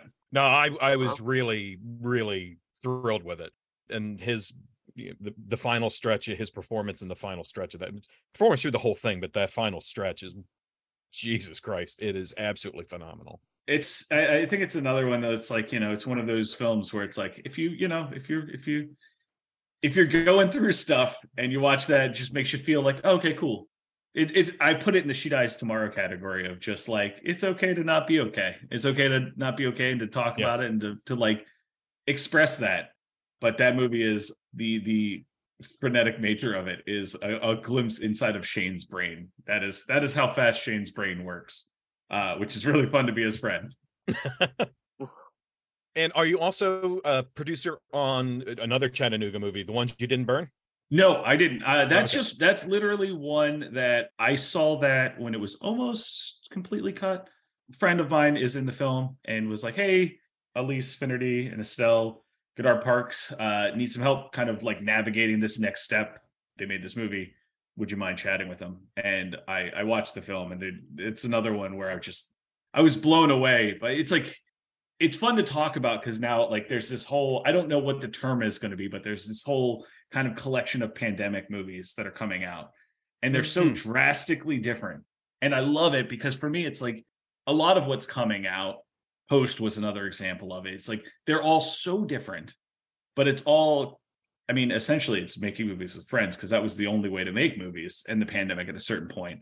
So I think that there's going to be this entire kind of collection of projects that come out, and you look at them, and you're like, there's a through line to all of them, but none of them are the same. And the ones you didn't burn, I think, falls very heavily into that category where it was just like those two women were just like, we want to go make a movie. We're gonna go Yeah. make it. Got together some friends, went into went into a farm and came out with a, an amazing project. And, and Nice. I'm I'm excited to see them have the success that they've had with that. Yeah, just going off memory, it's like a five person cast, something like that, from what I remember. I want to say it's like seven. It's a seven person cast, and I think it Yeah. was like a nine person crew, but seven of those were also the cast members. So it's like it's very much how we make movies sometimes. So you know, when I watched it the first time, I felt a kinship to the project, even though it wasn't one of ours, and that was Elise Finnerty's directorial debut for a feature, right? which is insane. It's so Yeah, good. Again, It's- like Shane, just again it's for so good. I'm like, I, you know, Elise and Estelle have since become really good friends of mine, and it's really exciting to watch. Uh, I just like when my friends succeed. I don't know. It's just so much easier than being jealous. I don't. I don't understand. It's like, can we all just be happy for success? Like, it's so much lighter. it's interesting. We it's something that we've been kind of talking about a lot on the podcast and just in general that you mentioned the, the real creative and cultural shifts coming out of the pandemic. And again, I think everybody would, you know, unite in agreeing we wish it had never happened, but that there is some goodness coming out of it is encouraging. It's a, it's a little bit of faith in humanity sort of thing, I guess. And Well, I think the I- projects we've seen have been incredible. I think that you can you can kind of look back and almost every kind of major world event has kind of has pushed art into like that's people's escape. That's you know, and I know that's definitely something that that artists draw from is like what's happening in the world. If you're not exposed and, and kind of using your art to kind of it's almost like you're just dealing with the world and your expression of that is the art that you create and so it's going to be reflective of what's happening in society and it kind of has to be and that's Yep. the point and what makes it interesting Yeah, and we're Yeah. we're just seeing the fruits of that now in the you know movies, albums. Yeah. you know, a lot of the albums of you know they're very clearly pandemic albums, but some of them are just incredible that I've heard. So it's it's an interesting I- time to be a, a fan of things. I, i i am very excited because one thing i haven't noticed a bunch is movies about the pandemic because i don't think Yes. anybody I wants have no that. interest in No. that whatsoever. No, like that was even even when we kind of like were like oh what could we do you know small like the, that was the first sentence i think out of simultaneously out of all three of our mouths was like we're not talking about this like nobody beyond the fact that we didn't want to talk about it like I, n- nobody it is going to be a long time before anybody wants to hear about this Yeah, I don't want to watch a made-for-TV movie about COVID right now or ever really. i mean i have no interest none none whatsoever i'm good Yeah, for sure.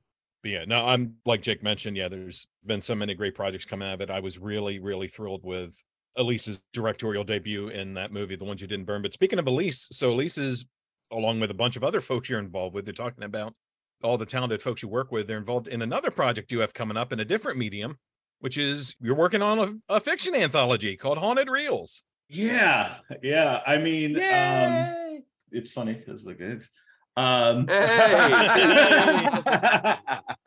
that was actually an inspiration of mine for this project. Uh, Really? i think i told i think i told you all about that when i first came up with this idea like a year and a half ago. Uh, it's called haunted reels. Uh without going into too much detail there's a zoom group that meets every thursday and there's a bunch of filmmakers that are all part of it and we've been doing it since the beginning of the pandemic.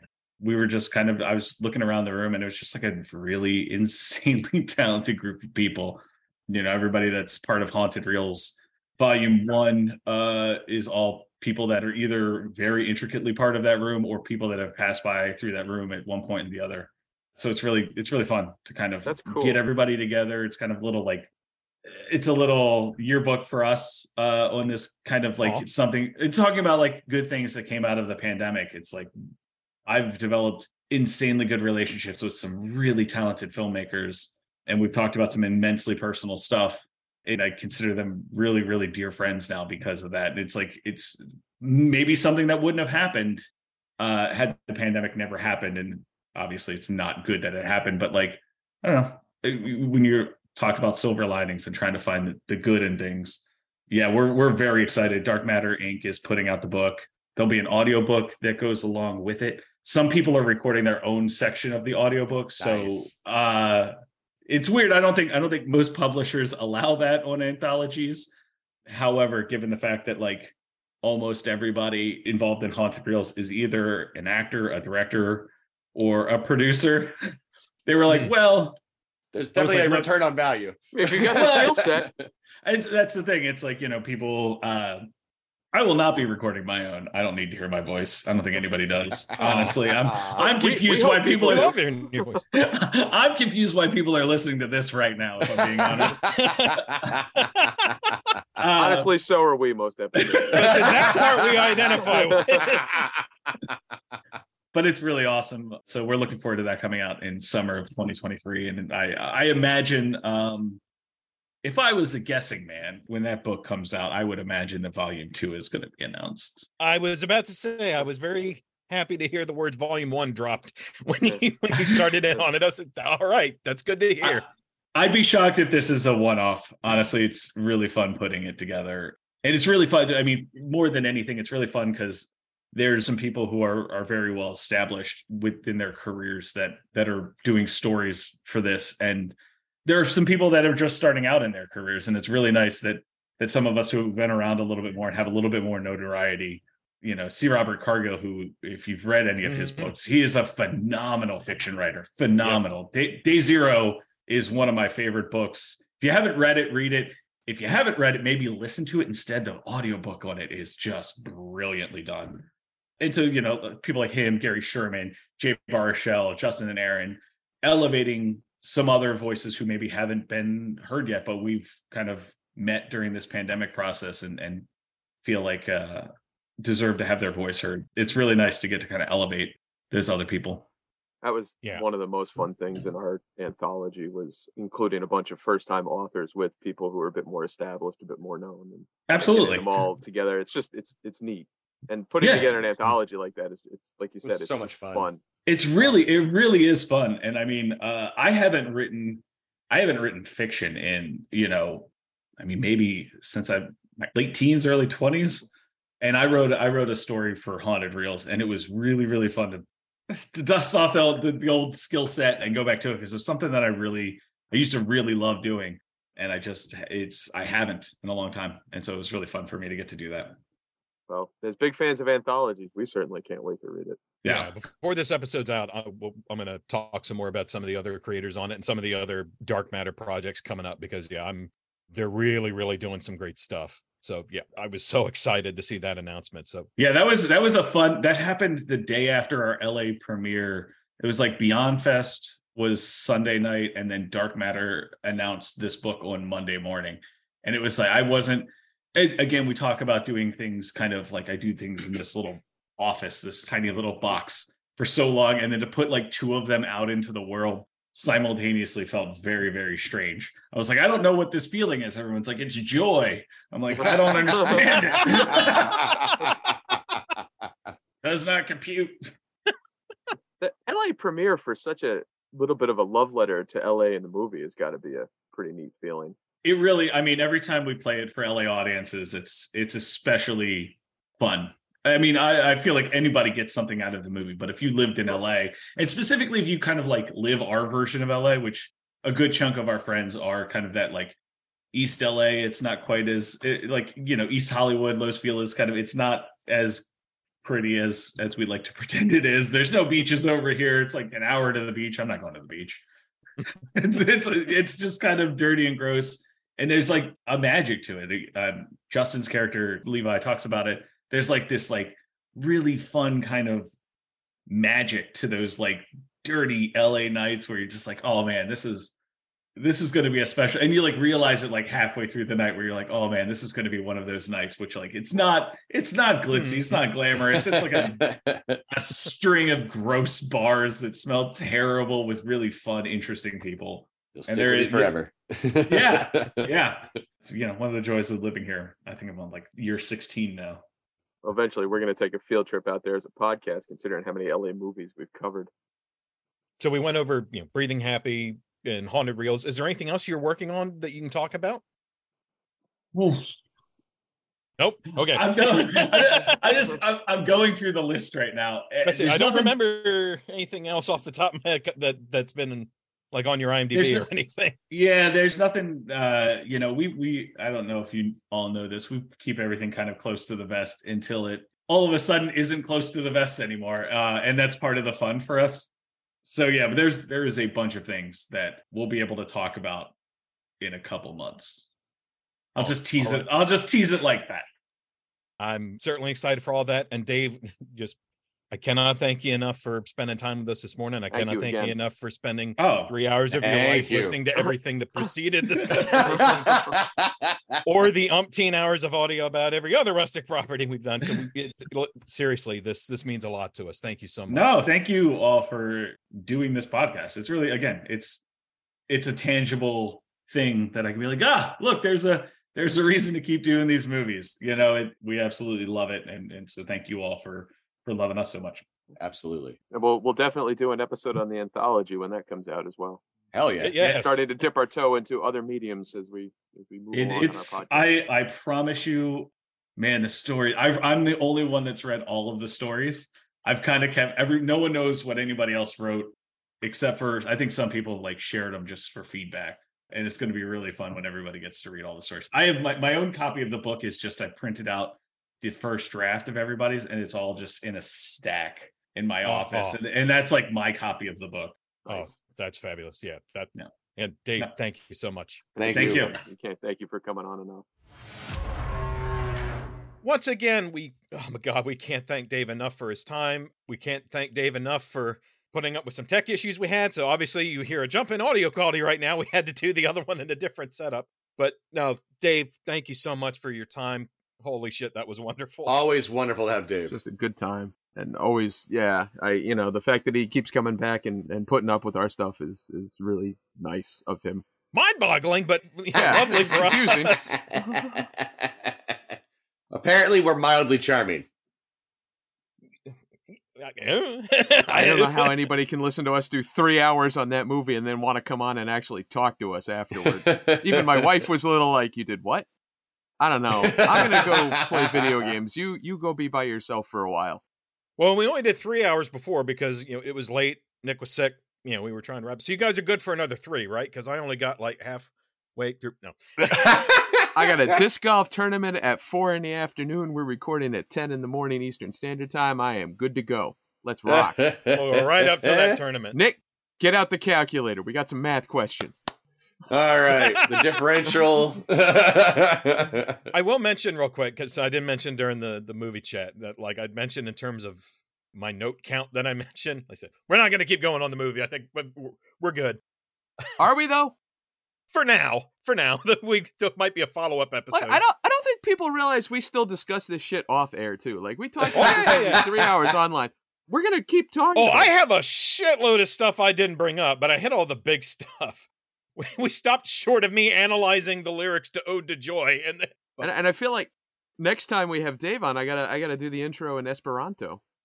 oh, oh shit, yeah, yeah, that's the goal. All right, so the, yeah, the book's coming out. Actually, let's touch on that first real quick. Haunted Reels, like we mentioned, it's coming out in summer of 2023. Is at least per the initial release is the current projected date, and Dave wasn't kidding. Holy shit, the lineup on this anthology. I mean, he mentioned Justin and Aaron, and Dave's doing a story himself, but we've got Jay Baruchel, C. Robert Cargill, Brea Grant, Gigi Saul Guerrero, Gary Sherman, Graham Skipper, Ariel Vida, shitload of people, Izzy Lee, Sarah Bolger. So it's yeah, just a phenomenal lineup. So that's coming out from Dark Matter INK, like Dave mentioned, and I would also recommend everyone go check out their new anthology, Human Monsters, which was edited by Sadie Hartmann, uh, Mother Horror, who's it, I'm sure if you follow our pod, you know Sadie Hartmann. It's an absolutely fabulous anthology that just came out. And I particularly wanted to call out a book that's coming out. I believe it's in April of next year called Linghun, which is by an author named Ai Jiang.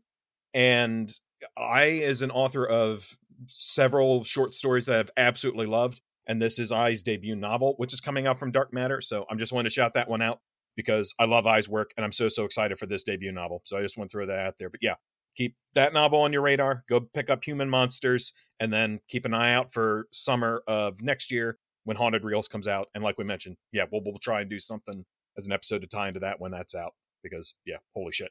We're so excited about it. in terms of writing a bunch of stuff, so here's my my note count that I mentioned. So previous episodes for reference in terms of how many pages of notes I had. This won't take long. Constantine, 15. But a lot of those were screen grabs from the comics and a bunch of random new 52 shit. New Nightmare, 5. Magnetic Rose, 7. Cure, 17. I'm sure that doesn't come as a shock. Half of that's probably about bathroom tiles, but uh, Something Wicked This Way Comes was 16, but that one also had a lot of images. Something in the Dirt, 30. Oh wow. my. I have basically double the amount of notes on this movie that I have. And so, yeah, that is almost certainly the record for any single movie. In fact, I don't think I hit 30 pages of notes when we did four of their movies back in the Shitty Carl Cinematic Universe episode. So, Well, to be fair, back then we were we were really learning how to uh how to talk a lot about things for a very long time. Like that was in our infancy of, you know, making you edit torturous amounts of audio. Like, why I think about it a lot. Like we did the entire Paranormal Activity franchise, which was like eight movies at the time, in four hours, three and a half Yep. hours. three and a half hours, yeah. I think edited it was like three and a half, which this is probably going to eclipse. Editing's not done, but when you factor in, and it's maybe cheating a little bit when we factor in Dave's interview, but if you factor in Dave's interview, guys, we did it. We eclipsed the Oculus episode, Yay! which means we need to get our friend Shasta back on for another episode so we can go four hours or five hours and beat this.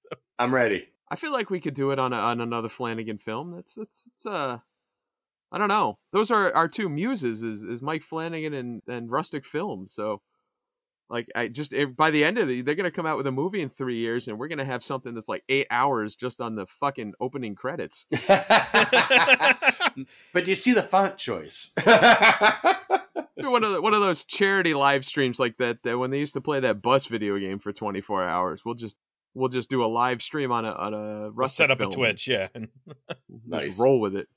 People can hear the shit unfiltered. Without Eric cutting it like, well, no way we're letting people know that these two idiots think that nonsense. We made two, three. again, thank Dave so much for his time. And like we mentioned at the top, when this is out, the movie's going to be available on demand. So go check it out on whatever your preferred VOD platform is. It's available digitally. And if you made it to the end of this, holy shit, thank you so much for listening to our rambling nonsense. we appreciate you. Thank you as always. And yeah, we love you, all our little rose croutons. Oh, yeah. We appreciate all of you. Thank you so much. If you did like this sprawling, tinfoiled, rambling nonsense of an episode that we have, feel free to, you know, leave us a review on your preferred pod platform. That'd be great. If you want to follow us on social media, if just since the social media landscape is so ever shifting, God knows where we're going to be when this comes out. So, uh, future Eric, can you weigh in on this? Hey everyone, future Eric here, chiming in on our social media stuff. As of the release of this episode, we're still on Twitter using the at Scary Stuff Pod handle there. And we also have our Instagram and Letterboxd accounts, which are at Scary Stuff Podcast. And we've also added accounts on Mastodon and Tumblr. Both of those are Scary Stuff Podcast. We might be adding some more stuff soon, and it's unclear exactly which platform we'll be leaning on most going forward. But if nothing else, you can follow us on whichever of those platforms you prefer the most because we'll be posting about new episodes on all those platforms as they're released. And now back to Past Us to wrap up the episode. Thanks, asshole. You know, and, and worst case scenario, Nick always loves it when people show up at his house. So, you know, Wait, what?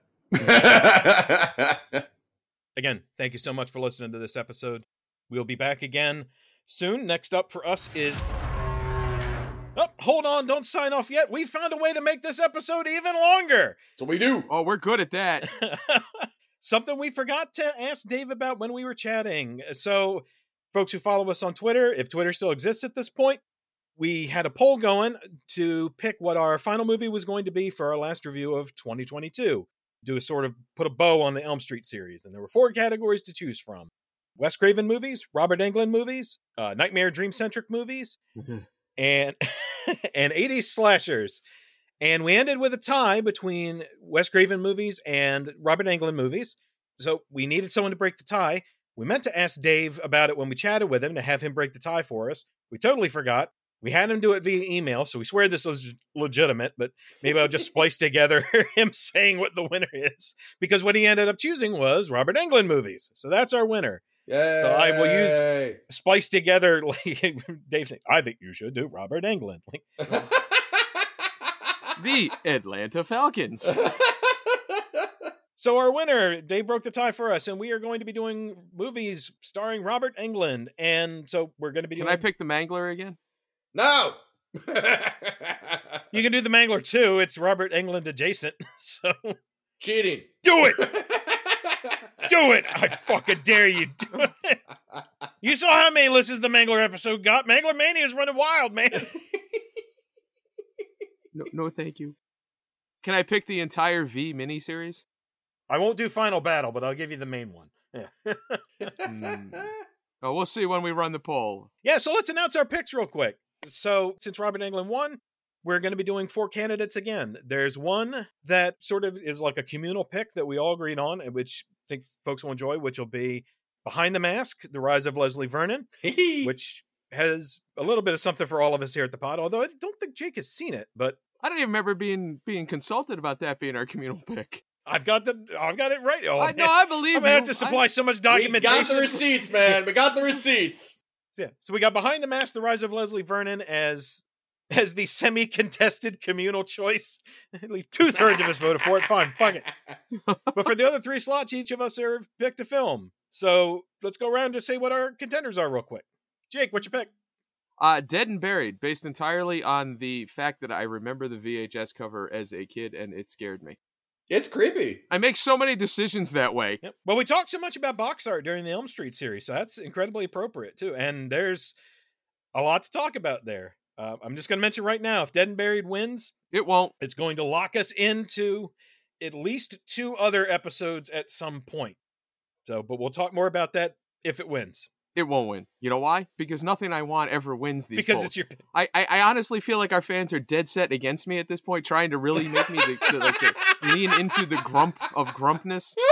But I will say, I will say, and I, I should thank I should thank listeners for not picking any more fucking dream movies. Thank you. No, it was it was like dead last in that. So I was disappointed because I just wanted you to suffer. Like we could do Dreamscape, but beyond that, go fuck yourselves. Dream- Dreamscape's good. I like Dreamscape. we we talked about doing Dreamscape. That came up during our uh, stepfather episode. So yeah, there'd be precedent for that one too. Uh, Sweet. All right, so we got Gary Sherman's Dead and Buried for Jake. Nick, what's your pick? I'm going with Eaten Alive. You know, I really I, it, it's an older piece for him, so it's early in his career, and it's also Tobe Hooper, and it's supposed to be a hell of a ride. I've been meaning to watch it for a while now. Yems. Oh wow. Yeah. Well, I almost watched it once. Um, it was on Netflix a few years ago, and I was like, okay, I'm gonna watch Eaten Alive. And the recording was broken. When when you got to the 14 minute mark, it just died Oh. every time. I was like, this isn't even a problem with my system. I can't reboot it. It's a problem on Netflix's side, and I can't fix it. And I never got back to it. So I was like, oh man. If a horror movie consistently stops at the same watermark every time you try to watch it, man, you gotta listen to that shit. Don't you watch horror movies? I know you do. Clearly, Doom exists beyond this point. Like, how can you? That that's the most horror movie dumb decision you could make. Every time I try to watch this, no matter what the platform, it stops at 14 minutes. Hmm, better go buy the VHS. How have you not learned any of these fucking lessons? We're, we're year three is coming up. Pay attention at some point to what's going on in these films we talk about. I like to walk into danger. Oh my- Yeah, well, that one I know. Hey, Jake, come here. Sure, where are we going? I'll tell you later. Oh, okay. You'll be fine. But that's exciting. Yeah, Eaten Alive, which was one of the contenders for our Tobe Hooper Robert Englund poll. So it gets a second crack at being a movie we do on the pod. And I, I watched it when we were doing that, and there's absolutely stuff to talk about with that movie. So that's awesome. Well, well, what's your choice, Eric? Which we'll be referring to at this point as the winner. I no, I don't know. Um, so what I ended up going with might actually have a shot. The other stuff I was looking at, because y'all motherfuckers keep picking good movies. so I have never been accused of picking good movies. yeah, yeah. Oh, so spoilers. Dead and Buried's a good movie. So Oh, really? Yeah. Shit. too late. You said it. I'm not editing it out. You done fucked up, Aaron.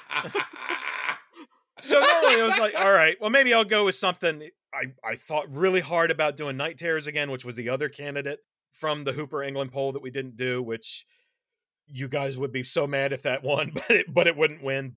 But I was looking at that. I have Blu-rays of Dwight Little's Phantom of the Opera. I've got Blu-rays of Danse Macabre. I've got all. But what occurred to me, and so I screwed up a little bit on the initial poll because what I meant to put on the poll was specifically Robert Englund movies. What I ended up writing inadvertently was starring Robert Englund. So this is a bit of a cheat on my part, but I, I swear this is intended. I meant to put initially Robert Englund movies, which is not a huge distinction. But the reason that distinction is important is it opens up movies that Robert Englund directed. And namely, it opens up my pick, which is 976 Evil. Ooh. yeah. Which again, we're gonna call Lil Winner. Well, specifically, I feel obligated to do it because friend of the pod, Dan, since we started this pod, has said, When are you guys doing 976 Evil? So now there's a chance we might actually do 976 Evil. You know what's interesting about 976 Evil? It falls into a very specific category for me.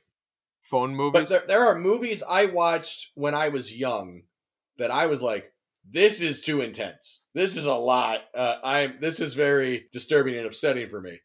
That I look at now and go, what, What the the fuck? hell was with me then? yeah, why was this so bad then? And this is one of those films. You know, it's like this and Pumpkinhead were just like films. As a kid, I was like, oh, ooh, and now I'm like, oh, these are these are pretty good. That's funny because Pumpkinhead was one of those movies as a kid I watched that I did, didn't get to me. It's like one of the very few horror movies I felt like a big boy watching. Like, oh, this I can get through this. Oh, that wasn't. I enjoyed that. Mm-hmm. All right, so those are our four picks. We got Behind the Mask, The Rise of Leslie Vernon, Dead and Buried, Eaten Alive, and 976 Evil. And just mention real quick, we're going to be doing this poll a little different. Previously, we had done all our fan polls on Twitter. God knows if there'll be a Twitter by the time this comes out, so we're doing this a little differently. We're actually going to be doing this on Patreon. We do have a Patreon page. We haven't done anything with it yet, so just disclaimer: this is not going to be a paywall thing. There's, it's just going to be. But you can give us money if you'd like. Yes, you can. I think I have it set up to do that will be optional. We we might end up using this Patreon thing for stuff later, but for right now, we we do have the page, and it's already got a built-in poll function. And this way, it's not just limited to Twitter users. I think most folks these days probably have a Patreon account that they use for something. So all you need to be is a Patreon user. So just go to our Patreon page, which is patreon.com slash scary stuff podcast. And you'll see it. It's just going to be the only post on there is going to be this poll. So we'll plug this on all our social handles, whatever those may Or, be. you know, whatever's left. Yeah. So yeah, those are our picks. So yeah, head over to our Patreon page when you get a chance and drop us your vote. And now back to previous us to wrap up the Something in the Dirt episode. Again, thank you so much for listening to this episode. We'll be back again soon. Next up for us is The Wicker Man, and which we should have a special guest for. I'm not going to give you a date for that because I'm cracking my knuckles on getting this edited first. So, at any date I give out is tentative. So, but it is next. It will be recorded soon when it comes out. This should be a good one. We promise Eric is working his fingers to the bone while Nick and I sit around eating pizza. So, you know. yeah, yeah. We're- we're here for you.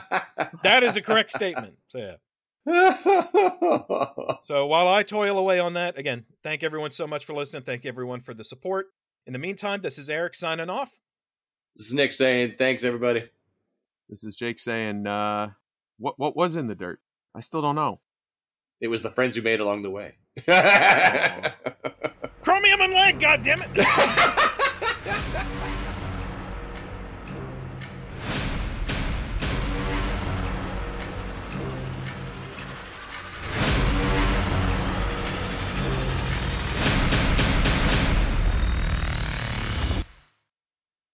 oh!